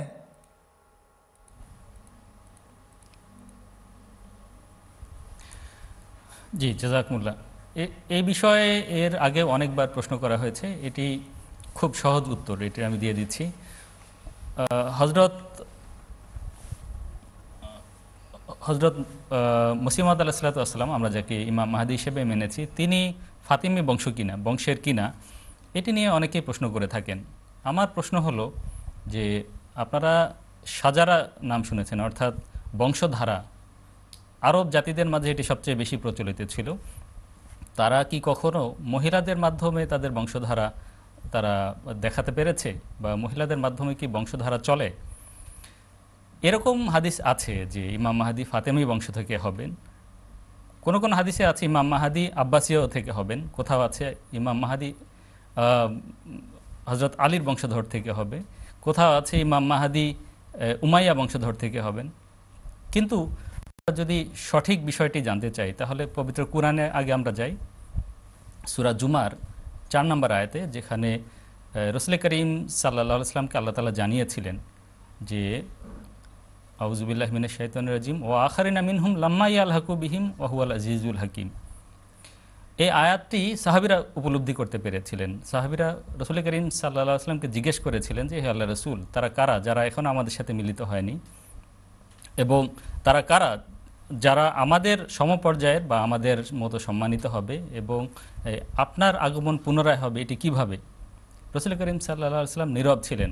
বুখারী শরীফের হাদিস এটি, বুখারী কিতাবুত তাফসিরে, আপনারা সূরা জুমার 4 নম্বর আয়াতের বুখারী কিতাবুত তাফসিরে যান, সেখানে দেখবেন এই বিষয়গুলো লেখা আছে। রাসূল করিম সাল্লাল্লাহু আলাইহি ওয়াসাল্লামকে যখন সাহাবীরা জিজ্ঞেস করেছিলেন তখন আল্লাহ রাসূল সাল্লাল্লাহু আলাইহি ওয়াসাল্লাম চুপ ছিলেন, অনেকক্ষণ নীরব ছিলেন। এরপরে গিয়ে তিনি উত্তর দিলেন। সাহাবীদের মাঝে একজন অনারবী ছিলেন, পারস্য বংশীয় এক ব্যক্তি বসেছিলেন যার নাম সালমান ফার্সি। আল্লাহ রাসূল সাল্লাল্লাহু আলাইহি ওয়াসাল্লাম সালমান ফার্সির কাঁধে হাত রেখে বললেন, লাউ কান আল ঈমানু ইনদা সুরাইয়া লানা লাহু রিজালুন আও রাজুলুম মিন হাউলাই। যদি ঈমান সুরাইয়া নক্ষত্রেও চলে যায়, এদের বংশধর, এদের মধ্য থেকে, অর্থাৎ সালমান ফার্সি অর্থাৎ পারস্য বংশোদ্ভূত এক বা একাধিক ব্যক্তি এসে সেই ঈমান সুরাইয়া থেকে নিয়ে আসবেন। প্রশ্ন হলো, পবিত্র কুরআনের এই আয়াতের সাথে সংশ্লিষ্ট বুখারী শরীফের এই হাদিসে কিতাবুত তাফসিরে রাসূল করিম সাল্লাল্লাহু আলাইহি ওয়াসাল্লামের যে বাণী যে পারস্য বংশীয় ইমাম মাহদী হবেন, এটি কি সত্যি পূর্ণ হয়েছে? আমরা যাকে ইমাম মাহদী হিসেবে মেনেছি, আসলে কি তিনি পারস্য বংশীয়? হ্যাঁ, হযরত মির্জা গোলাম আহমদ কাদিয়ানী আলাইহিস সালাম, তার পূর্বপুরুষ পারস্য থেকে, সামারকান্দ থেকে তারা হিজরত করে ভারতবর্ষে এসেছিলেন এবং ভারতবর্ষে এসে তারা বসবাস শুরু করেছিলেন। হযরত মির্জা গোলাম আহমদ কাদিয়ানী আলাইহিস সালাম, তার পূর্বপুরুষ ইরানি ছিলেন, পারস্য বংশোদ্ভূত ছিলেন।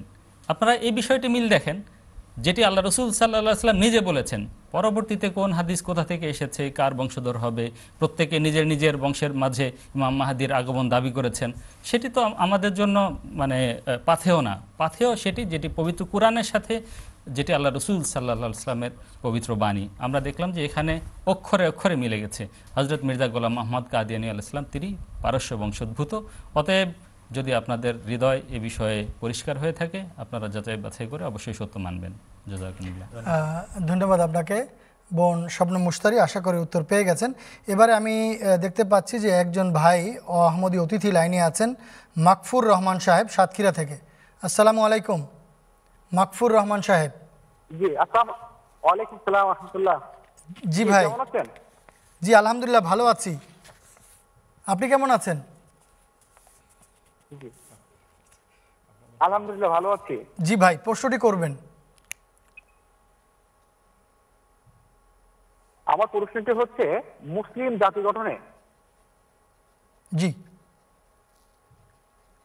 আমরা শুনছি, আপনি বলুন। মুসলিম জাতি গঠনে ঈমান ও নৈতিক চরিত্রের অবক্ষয় রোধে ইমাম মাহদী মাসিহ আলাইহিস সালামের ভূমিকা বর্তমান ফিলিস্তিন প্রেক্ষাপটে। আচ্ছা মাওলানা ফিরোজ আলম সাহেব। বর্তমান বিশ্বের প্রেক্ষাপটে ইমাম মাহদী আলাইহিস সালাতু ওয়াস সালাম এসে নতুন কোনো কোড অফ কন্ডাক্ট দেবেন না। মুসলিম জাতি গঠনে যা কিছু দরকার সব কোরআন শরীফ বলে দিয়েছে। হযরত মুহাম্মদ সাল্লাল্লাহু আলাইহি সাল্লাম সেগুলো নিজের সুন্নত এবং আমল আর কর্মের মাধ্যমে সে সবই প্রদর্শন করেছিলেন যতদিন পৃথিবীতে ছিলেন। তারপর তার খোলাফায়ে রাশেদা তার উপর আমল করেছেন। কিন্তু এরপর ধর্ম ব্যবসায়ীদের হস্তক্ষেপের কারণে এগুলো ম্লান হয়ে গেছে। রাসূলুল্লাহ বলেছেন, যে বারবারই একই বাক্য আসে যে মুসলমানেরা তার শিক্ষা ছেড়ে দেবে, যে কারণে দলাদলের সৃষ্টি হবে। ইমাম মাহদী এসে শুধু সেগুলো স্মরণ করাবেন। একটা প্রক্রিয়া আরম্ভ হবে, শুদ্ধিকরণের একটা প্রক্রিয়া সূচিত হয়েছে 1891-1889 সনে।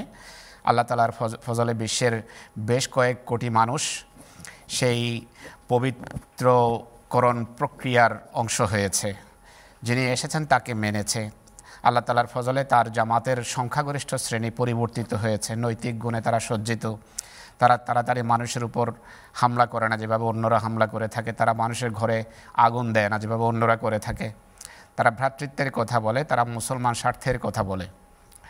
তো নৈতিক মুহাম্মদী নৈতিক সৌন্দর্য এবং নৈতিক গুণাবলীতে মানব জাতিকে, বিশেষ করে মুসলমানদেরকে প্রথমে ফিরিয়ে আনার জন্য একটা সফরের সূচনা হওয়ার কথা ছিল ইমাম মাহদীর মাধ্যমে, সেটি হয়েছে। গতকাল মৌলানা সাহেব বলেছেন, ইয়ামলাউল আরদা কিসতা ওয়া আদলা কামা মুলিয়াত জুরান, এ ধরনের শব্দ আছে যেটা মনে পড়ছে না এখন, যে পৃথিবীকে তিনি ইনসাফ এবং আদলে ন্যায় বিচারে পরিপূর্ণ করবেন, যেভাবে তা ইতিপূর্বে জুলম এবং অত্যাচারে পরিপূর্ণ ছিল। সেই প্রক্রিয়ার সূচনা হয়েছে। আল্লাহ তাআলার ফজলে বিশ্বের কোটি কোটি মানুষ বয়াত করেছে। আফ্রিকায় অগণিত মানুষ হযরত মুহাম্মদ রাসূলুল্লাহ সাল্লাল্লাহু আলাইহি ওয়াসাল্লামের পতাকা তলে ইমাম মাহদী ইসলামের জামাতের মাধ্যমে যা উচ্চকিত হয়েছে সেই পতাকা তলে আশ্রয় নিচ্ছে। কোটি কোটি খ্রিস্টান ইসলাম গ্রহণ করছে। তো শুদ্ধিকরণের এই প্রক্রিয়া আল্লাহ তাআলার ফজলে সূচিত হয়েছে। পৃথিবী আবার ইনশাআল্লাহ একদিন মুহাম্মদের আদর্শ, মুহাম্মদের নৈতিক চরিত্র সজ্জিত হবে।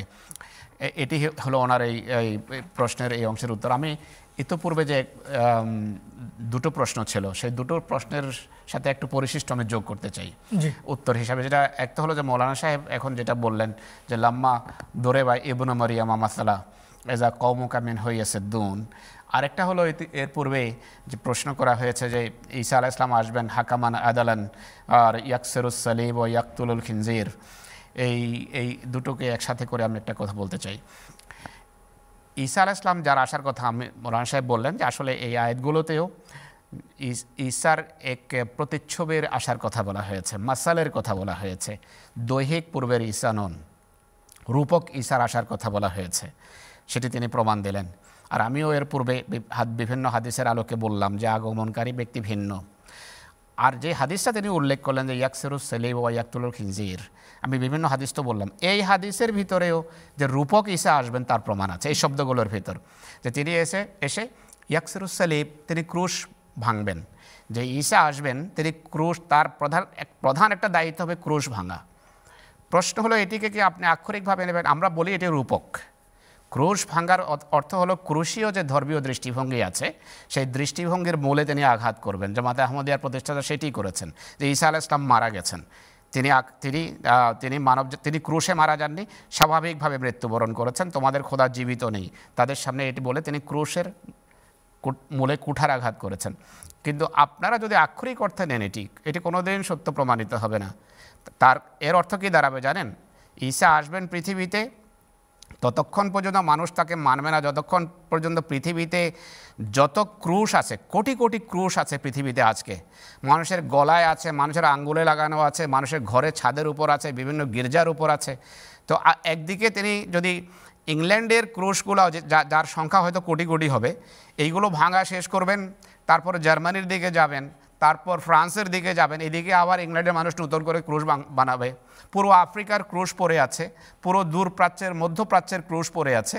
তো এটাকে আক্ষরিক অর্থে নেন, কোনোদিন সেই ঈসা আসবে না যতক্ষণ পর্যন্ত ক্রুশগুলো সব ভাঙা না হবে, ততক্ষণ পর্যন্ত এই ঈসাকে কেউ মানবে না। তারা বলবে এই যে সেখানে ক্রুশ এখনও পৃথিবীতে বিরাজমান, কী বলছেন আপনি, কীভাবে সত্য হতে পারেন? তারপর শূকরের প্রশ্ন আসবে, যে শূকর খুব দ্রুত বাচ্চা দিয়ে থাকে, মানে এত বেশি শূকরের বংশবিস্তার হয় যে এক দেশের শূকর শেষ করলে, মানে এটা হয়তো তার জন্য সারা জীবনে সম্ভব হবে না। ইংল্যান্ডের শূকর মারতে মারতে ওইদিকে জার্মানি ভরে যাবে, জার্মানিতে যাবেন আবার ইংল্যান্ড ভরে যাবে, ইন্ডিয়াতে তো প্রচুর শূকর আছে, তারপর পৃথিবীর কয় দেশের শূকর শেষ করবেন তিনি? তো ভাই এটাকে আক্ষরিক করতে নেন, আপনি নিজেই ফেসে যাবেন, উত্তর পাবেন না আপনি। তাই যেই ঈসা আসবেন তিনি আসলে দৈহিক অর্থে নয়, রূপক অর্থে তিনি আসবেন, তার প্রতিচ্ছবি এখানে আসবেন, তার প্রতিবিম্ব এখানে আসবেন। দুরেবা ইবনে মরিয়ামা মাসালা, তার মাসাল আসবেন। আক্ষরিক অর্থে নিলে কোনো উত্তর দিতে পারবেন না এই কথাগুলোর। তাই এটি রূপক ঈসার আসার কথা রাসূলুল্লাহ দুই ভিন্ন ঈসার আসার কথা বলেছেন। এই যিনি দাজ্জালের মোকাবেলা করবেন সেই ঈসা ভিন্ন, যিনি পূর্বে মূসার সাথে যে ঈসা ছিলেন তিনি ভিন্ন। ধন্যবাদ আপনাকে মৌলানা সাহেব। ভাই মাকফুর সাহেব, আপনি ফোন করেছিলেন সাতক্ষীরা থেকে, আশা করি আপনি উত্তর পেয়েছেন। এর আগে মাসুদুর রহমান সাহেবের প্রশ্নের উত্তরও ফিরোজ আলম সাহেব যোগ করলেন। এখানে আমি একটি লাইন দেখতে পাচ্ছি, একজন অতিথি আছেন জিয়াউর রহমান সাহেব রাঙামাটি থেকে। আসসালামু আলাইকুম, জিয়াউর রহমান সাহেব কি শুনতে পাচ্ছেন? ওয়ালাইকুম আসসালাম। জি ভাই, প্রশ্নটি করুন। আমি জিয়াউর রহমান ভাইয়ের পক্ষ থেকে মোহাম্মদপুরে লিখেছি। আচ্ছা জি, বলুন আপনার প্রশ্নটি করুন। জিয়াউর রহমানের প্রশ্ন হচ্ছে ইমাম মাহাদির মাধ্যমে পৃথিবীতে বিশ্ব বিজয় হবে। ইমাম মাহাদি তো মারা গেছে, মারা যাওয়ার পর খেলাফত প্রতিষ্ঠিত হচ্ছে। এখন বর্তমান আপনাদের খলিফা ধন্যবাদ। ধন্যবাদ, চমৎকার প্রশ্ন মৌলানা আব্দুল ওয়াহাব সাহেবের কাছে রাখছি প্রশ্নটি। মৌলানা সাহেব আপনি শুনতে পেয়েছেন আশা করি।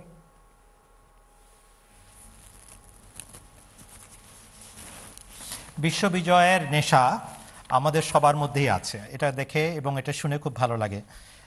আর হযরত ইমাম মাহদী আলাইহিসসালাতু ওয়াসসালামের সাথে সমস্ত মুসলমানের এই আশা আকাঙ্ক্ষা জড়িত হয়ে আছে। আকাশ থেকে বা ঊর্ধ্বলোকের বিরাট পরিকল্পনার বাস্তবায়নে একজন আসবেন এবং আমাদের এই হতাশাগ্রস্ত অবস্থা থেকে আমাদেরকে উদ্ধার করে জীবন দান করবেন, এটাই আমাদের সবার আশা, এটার মধ্যে কোনো সন্দেহ নাই।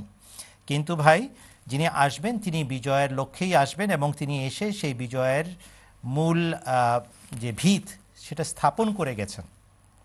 তিনি কৃষীয় মতবাদকে ধ্বংস করেছেন যুক্তির ক্ষুরোধার তরবারি দিয়ে। যুক্তির ক্ষুরোধার তরবারি তৃত্ববাদকে ধ্বংস করে দিয়ে ইসলামের জয় জয়কার সাব্যস্ত করেছে এবং বিকৃত খ্রিস্টীয় মতবাদকে মৃত সাব্যস্ত করেছে। বলেন তো, খ্রিস্টীয় মতবাদের অনুসারী পৃথিবীতে কতজন আছে? যদি খুব কম করেও ধরি তাহলে 200 কোটি আছে খ্রিস্টান মতবাদের অনুসারী, খ্রিস্টীয় মতবাদের অনুসারী। তাদের মূল বিশ্বাস তৃত্ববাদকে চূর্ণ বিচূর্ণ করে গেছেন হযরত আকদাস ইমাম মাহদী ঈসা ইবনে মারিয়াম এবং ইসলামের বিজয়ধারাকে সূচনা করে দিয়ে গেছেন।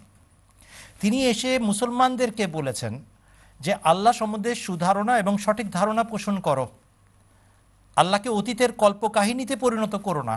আল্লাহর সাথে জীবন্ত সম্পর্ক গড়া সম্ভব জীবন্ত নবী হযরত মুহাম্মদ মুস্তাফা সাল্লাল্লাহু আলাইহি ওয়াসাল্লামের মাধ্যমে। আমার সাথে তার সম্পর্ক গড়ে উঠেছে রাসূলুল্লাহ সাল্লাল্লাহু আলাইহি ওয়াসাল্লামের মধ্যস্থতায়, তার আনুগত্যে। তোমরা কেন হতাশ এবং নিরাশ জীবন যাপন করছো? কেন তোমাদের সাহস এত সীমাবদ্ধ হয়ে বসে আছে? তোমরা মনে করো যে হুজুরদের ওয়াজ এবং বক্তৃতা এবং তাদের হইচই এটুকুই ইসলাম। কেন তোমাদের মাথার মধ্যে এই বিশ্বাস জন্মে না যে আল্লাহর সাথে আমারও যোগাযোগ হতে পারে যদি আমি হজরত মোহাম্মদ মুস্তাফা সাল্লাল্লাহু আলাইহি ওয়াসাল্লামের কথা মান্য করি এবং তার প্রকৃত অনুসারী হই? আমি যদি পেতে পারি তোমরাও পেতে পারো, আমিও তোমাদের মতোই মানুষ। এটার মাধ্যমে তিনি মুসলমান জাগরণ ঘটিয়েছেন এবং যুক্তির মাঠে এবং যুক্তির মানদণ্ডে নিরিখে তিনি ইসলামের শ্রেষ্ঠত্ব, ইসলামী শিক্ষার সৌন্দর্য এবং তার মর্যাদা প্রতিষ্ঠা করে দেখিয়েছেন। ইসলামের শিক্ষা এত ভারসাম্যপূর্ণ যেটা কিয়ামত কাল পর্যন্ত জগতের চাহিদা পূর্ণ করতে পারে। আর কোনো ধর্মমতের এমন শিক্ষা, স্থায়ী শিক্ষা নাই যেটা কিয়ামত পর্যন্ত মানব জাতির চাহিদা পূরণে সক্ষম। এটাই তো ইসলামের বিজয়। এই মাঠে, এই ময়দানে, এই ক্ষেত্রে তিনি ইসলামকে জয়যুক্ত করে দেখিয়েছেন। যখন তিনি মৃত্যুবরণ করেন তখন মৌলানা আবুল কালাম আজাদ সাহেব, আল্লাহ তাআলা তাকে ক্ষমা করুন, কেননা তিনি একটা বড় সাক্ষ্য দিয়েছেন। তিনি পয়সা পত্রিকাতে যে শোক বার্তা, শোক বাণী ছাপিয়েছিলেন অমৃত শহরের, সেখানে কি লিখেছিলেন যে বিজয়ী সেনাপতির ভূমিকা হজরত মির্জা গোলাম আহমদ কাদিয়ানী আলাইহিসসালাম 30 বছর পর্যন্ত খ্রিস্টান পাদ্রীদের বিরুদ্ধে এবং হিন্দু আর্য সমাজী নেতাদের বিরুদ্ধে পালন করেছেন। সেই বিজয়ধারা যেন আজও অব্যাহত থাকে, কালও অব্যাহত থাকে এবং চিরকাল অব্যাহত থাকে, এটা আমি দোয়া করি। এটা ছিল শোক বার্তা কার? মৌলানা আবুল কালাম আজাদ সাহেব, যিনি ভারতের প্রথম শিক্ষামন্ত্রী হয়েছিলেন, যিনি কংগ্রেসের বিরাট নেতা ছিলেন। তিনি মূল্যায়ন করেছেন হজরত মির্জা গোলাম আহমদ কাদিয়ানী আলাইহিসসালামকে, বিজয় সেনাপতির ভূমিকা তিনি পালন করেছেন সার্থকভাবে। তার সামনে খ্রিস্টান পাদ্রীরাও টিকতে পারতো না এবং আর্য সমাজে হিন্দুরাও টিকতে পারতো না। ইসলামের জয় জয়কার হয়নি তো কাকে বলা হয় জয় জয়কার? আজও সেই সমস্ত যুক্তি, তুখর যুক্তি এবং ইমানের বলে বলিয়ান হবার সমস্ত খাদ্য ভাণ্ডার হজরত মির্জা গোলাম আহমদ কাদিয়ানী আলাইহিসসালাতু ওয়াসসালামের রচিত সাহিত্যে বিদ্যমান। কেউ আছে এটা খাবার জন্য প্রস্তুত? প্রথমেই তো কাফের বলে আলাদা করে দেওয়া হলো। খবরদার, ধরা ছোঁয়ার বাইরে রাখবে, কাছে ধারেও ভিড়বে না, ছায়াও মারাবে না। এই কারণেই তো এই দুর্দশা। স্বাস্থ্য ভালো হয় না কেন মুসলমানদের? খাদ্য পায় না। তাই খাদ্যের ভাণ্ডারে এসেছে আল্লাহর পক্ষ থেকে এত বড় একটা মায়দা, এত বড় একটা দস্তরখান বিছানো হয়েছে। কে আছে খাবার লোক? একটু আগে একজন প্রশ্ন করেছিলেন, ইমাম মাহদী আলাইহিস সালাম এসে ধনরত্ন বিতরণ করবেন, কেউ নেওয়ার থাকবে না। এটার উত্তরে বলা হয়েছে হযরত আকদাস ইমাম মাহদী আলাইহিস সালাম যে প্রজ্ঞা এবং তত্ত্ব জ্ঞান ছড়াবেন এবং বিতরণ করবেন, সেটা নেওয়ার মানুষ থাকবে না। আর নেয় নাই বলে তো আজকে এই সমস্যা। অতএব এটাই হচ্ছে ইসলামের বিজয়ের সেই পদ্ধতি যা হজরত আকদাস ইমাম মাহদী মসিহে মাউদ আলাইহিসসালাতু ওয়াসসালাম আমাদেরকে শিখিয়েছেন। কোরআন কা হারবা হাত মে লো তো ফতহ তুমারি হ্যায়। ধন্যবাদ আপনাকে। ধন্যবাদ আপনাকে মৌলানা সাহেব। ধন্যবাদ ভাই জিয়াউর রহমান সাহেব। আশা করি উত্তর পেয়ে গেছেন। এবার আমি বাংলাদেশ হিস্ট্রিতে যাচ্ছি আবার শেখ মুস্তাফিজুর রহমান সাহেবের কাছে একটি প্রশ্ন নিয়ে। এটি আজকে আমাদের শেষ প্রশ্ন হবে, আপনি যদি সংক্ষেপে উত্তর দেন। আমরা জানি এবং আমরা বলি যে খোদা খলিফা বানান, কিন্তু পৃথিবীতে অনেকেই নিজের পক্ষ থেকে আন্দোলন করে খলিফা বানানোর চেষ্টা করেছেন। তাদের পরিণাম কি হয়েছিল যদি সংক্ষেপে বলেন।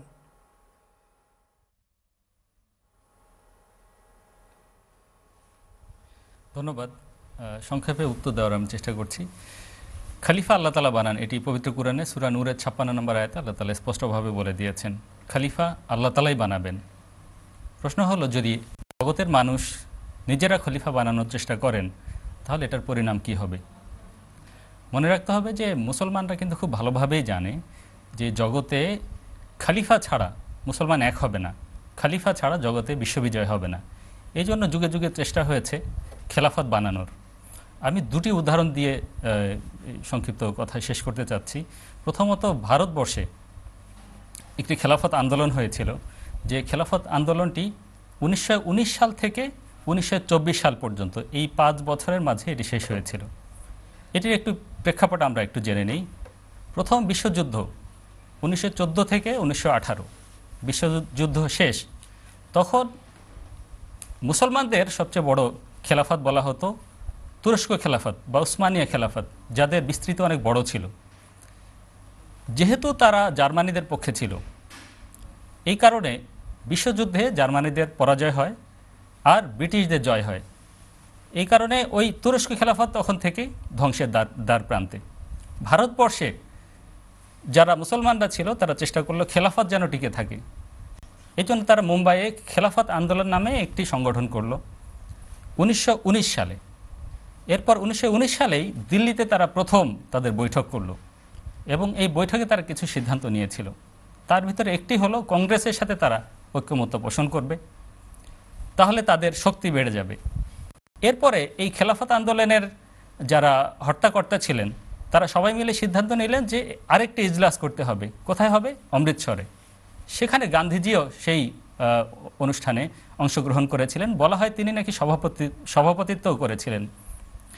তাদের যে এজেন্ডা ছিল সেটা হলো ব্রিটিশ বিরোধী। বিশ্বযুদ্ধে ব্রিটিশরা জয়লাভ করেছে, তাদের তো শক্তি সামর্থ্য বেশি, তাদের বিরুদ্ধে তারা দাঁড়িয়েছে।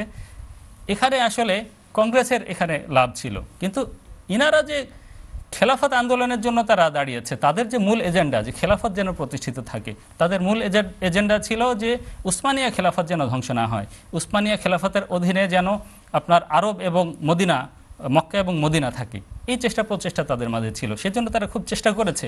তারা ভারতবর্ষ থেকে টাকা পয়সা, তারপরে ডাক্তার, নার্স, স্বর্ণ উসমানিয়া খেলাফতকে তারা তোহফা হিসেবে প্রদান করেছে। এছাড়া ১৯২০ সালে তারা তাদের একটি প্রতিনিধি দল তারা ইংল্যান্ডে পাঠিয়েছে এবং পৃথিবীর যে ইউরোপিয়ান দেশগুলোতে পাঠিয়েছে, কূটনৈতিকভাবে তারা তৎপরতা করেছে যে যাতে ওসমানিয়া খেলাফত ধ্বংস না হয়, কিন্তু শেষ রক্ষা হয়নি। ১৯২২ সালে ওসমানিয়া খেলাফত ধ্বংস হয়ে গেছে, ওসমানিয়া খেলাফত শেষ হয়ে গেছে। এখন বাকি থাকলো এনারা এখানে কি করবেন। ভারতবর্ষে ওনারা এই খেলাফত আন্দোলন টিকিয়ে রাখার জন্য তারা বিভিন্ন আন্দোলনে নেমে গেলেন, কিন্তু অতি উৎসাহীরা ১৯২২ সালে ভারতের উত্তরপ্রদেশের চোরাচুরিতে একটি থানায় গিয়ে আক্রমণ করে দিলেন, থানা পুড়িয়ে দিলেন, ২২ জন সিপাহীকে তারা পুড়িয়ে মারলেন। হলো কি? সরকার বাহাদুর তাদের উপরে ডান্ডা প্রয়োগ করলেন এবং তাদেরকে সমূলে বিনাশ করার চেষ্টা করলেন। এখানে আপনারা একটু চিন্তা করে দেখেন যে যখনই এই অবস্থা হলো, গান্ধীজি তখন বললেন যে আচ্ছা, আমাদের সাথে তো আমরা তো অহিংসার কাজ করি, আমরা তো এই হিংসাত্মক বিষয়ের সাথে আমরা নাই। গান্ধীজি বললেন যে আমরা এদের সাথে নাই। এর ভিতরে এদের যারা নেতাগোতা ছিলেন তারা সবাই জেলে। ১৯২৪ সালে এটি সমাপ্তি হয়ে গেল, অর্থাৎ এই খেলাফত আন্দোলন এটি বিলুপ্ত ঘোষণা করা হলো ১৯২৪ সালে। কে ঘোষণা দিলেন? এটিও গান্ধীজি ঘোষণা দিলেন, শেষ খেলাফত। আমরা ইদানিং এই যে এই আইসিস খেলাফত সেটির দিকেও যদি একটু লক্ষ্য করি, আমি ১ মিনিটেই শেষ করে দিচ্ছি এই বিষয়টি। আইসিস খেলাফত সেই ভারতবর্ষে এই যে ৫ বছরের খেলাফতকাল, আইসিসি কিন্তু একই ব্যাপার, ১৯১৪ থেকে ১৯১৯, ৫ বছরের ভিতরে এটি ধ্বংস হয়ে গেছে। এই যে আবু বকর আল বাগদাদি তিনি কিন্তু একটি নির্দিষ্ট এলাকা পেয়েছিলেন, ৩০,০০০ সৈন্য তার ছিল এবং ৩,২০,০০০ ইরাকি সৈন্যের সাথে তিনি জয়লাভ করেছিলেন, একটি রাষ্ট্র পেয়েছিলেন। তিনি তার যে এজেন্ডা ছিল বাস্তবায়ন করার জন্য তিনি তার আদালত খুলেছিলেন এবং স্কুল খুলেছিলেন, কলেজ খুলেছিলেন, তিনি সরকারি যত ব্যবস্থাপনা সবই করেছিলেন। কিন্তু বিশ্ব দেখেছে যে এটি আসলে যে ইসলামের শিক্ষা, সেই শিক্ষার সাথে তাদের কোনো সংস্পর্শ ছিল না, তাদের মিল ছিল না। তারা মারামারি করেছেন, কাটাকাটি করেছেন, ধ্বংসাত্মক কাজ করেছেন, খুনোখুনি করেছেন। মানুষ তো মানে মুসলমানরা তো ইসলামের সেবায় নিজেদের জীবন দিতে প্রস্তুত। খেলাফত দেখেছে, মানুষ দৌড়ে গেছে, গিয়ে দেখছে হায় হায় এ কী দেখি। আবু বকর আল বাগদাদি ১৯১৪-তে দাবি করলেন খলিফা, ২০১৪-তে দাবি করলেন খলিফা, ২০১৯ সালে গিয়ে তিনি নিহত হলেন। শেষ ভারতবর্ষের যে খেলাফত এটি ৫ বছরে শেষ। এই যে আপনার সিরিয়াতে যে খেলাফত ৫ বছরে শেষ। কাকতালীয়ভাবে ৫ বছর মিলে গেছে, কিন্তু আমি ৫ বছরের দিকে যেতে চাই না, আমি বলতে চাই আহমদিয়া খেলাফত দেখুন। আহমদিয়া খেলাফত ১৯০৮ সালে প্রতিষ্ঠিত হয়ে ১৯২১ সাল, ১১৩ বছর ধরে, ২০২১ সাল। এই ধন্যবাদ মৌলানা পলাশ সাহেব, ধন্যবাদ। আমরা আপনার কাছ থেকে জ্ঞান গর্ব আলোচনা শুনছিলাম, কিন্তু সময় শেষ, কিছু করতে পারছি না। প্রিয় দর্শক, এই ছিল আমাদের আজকের আয়োজন।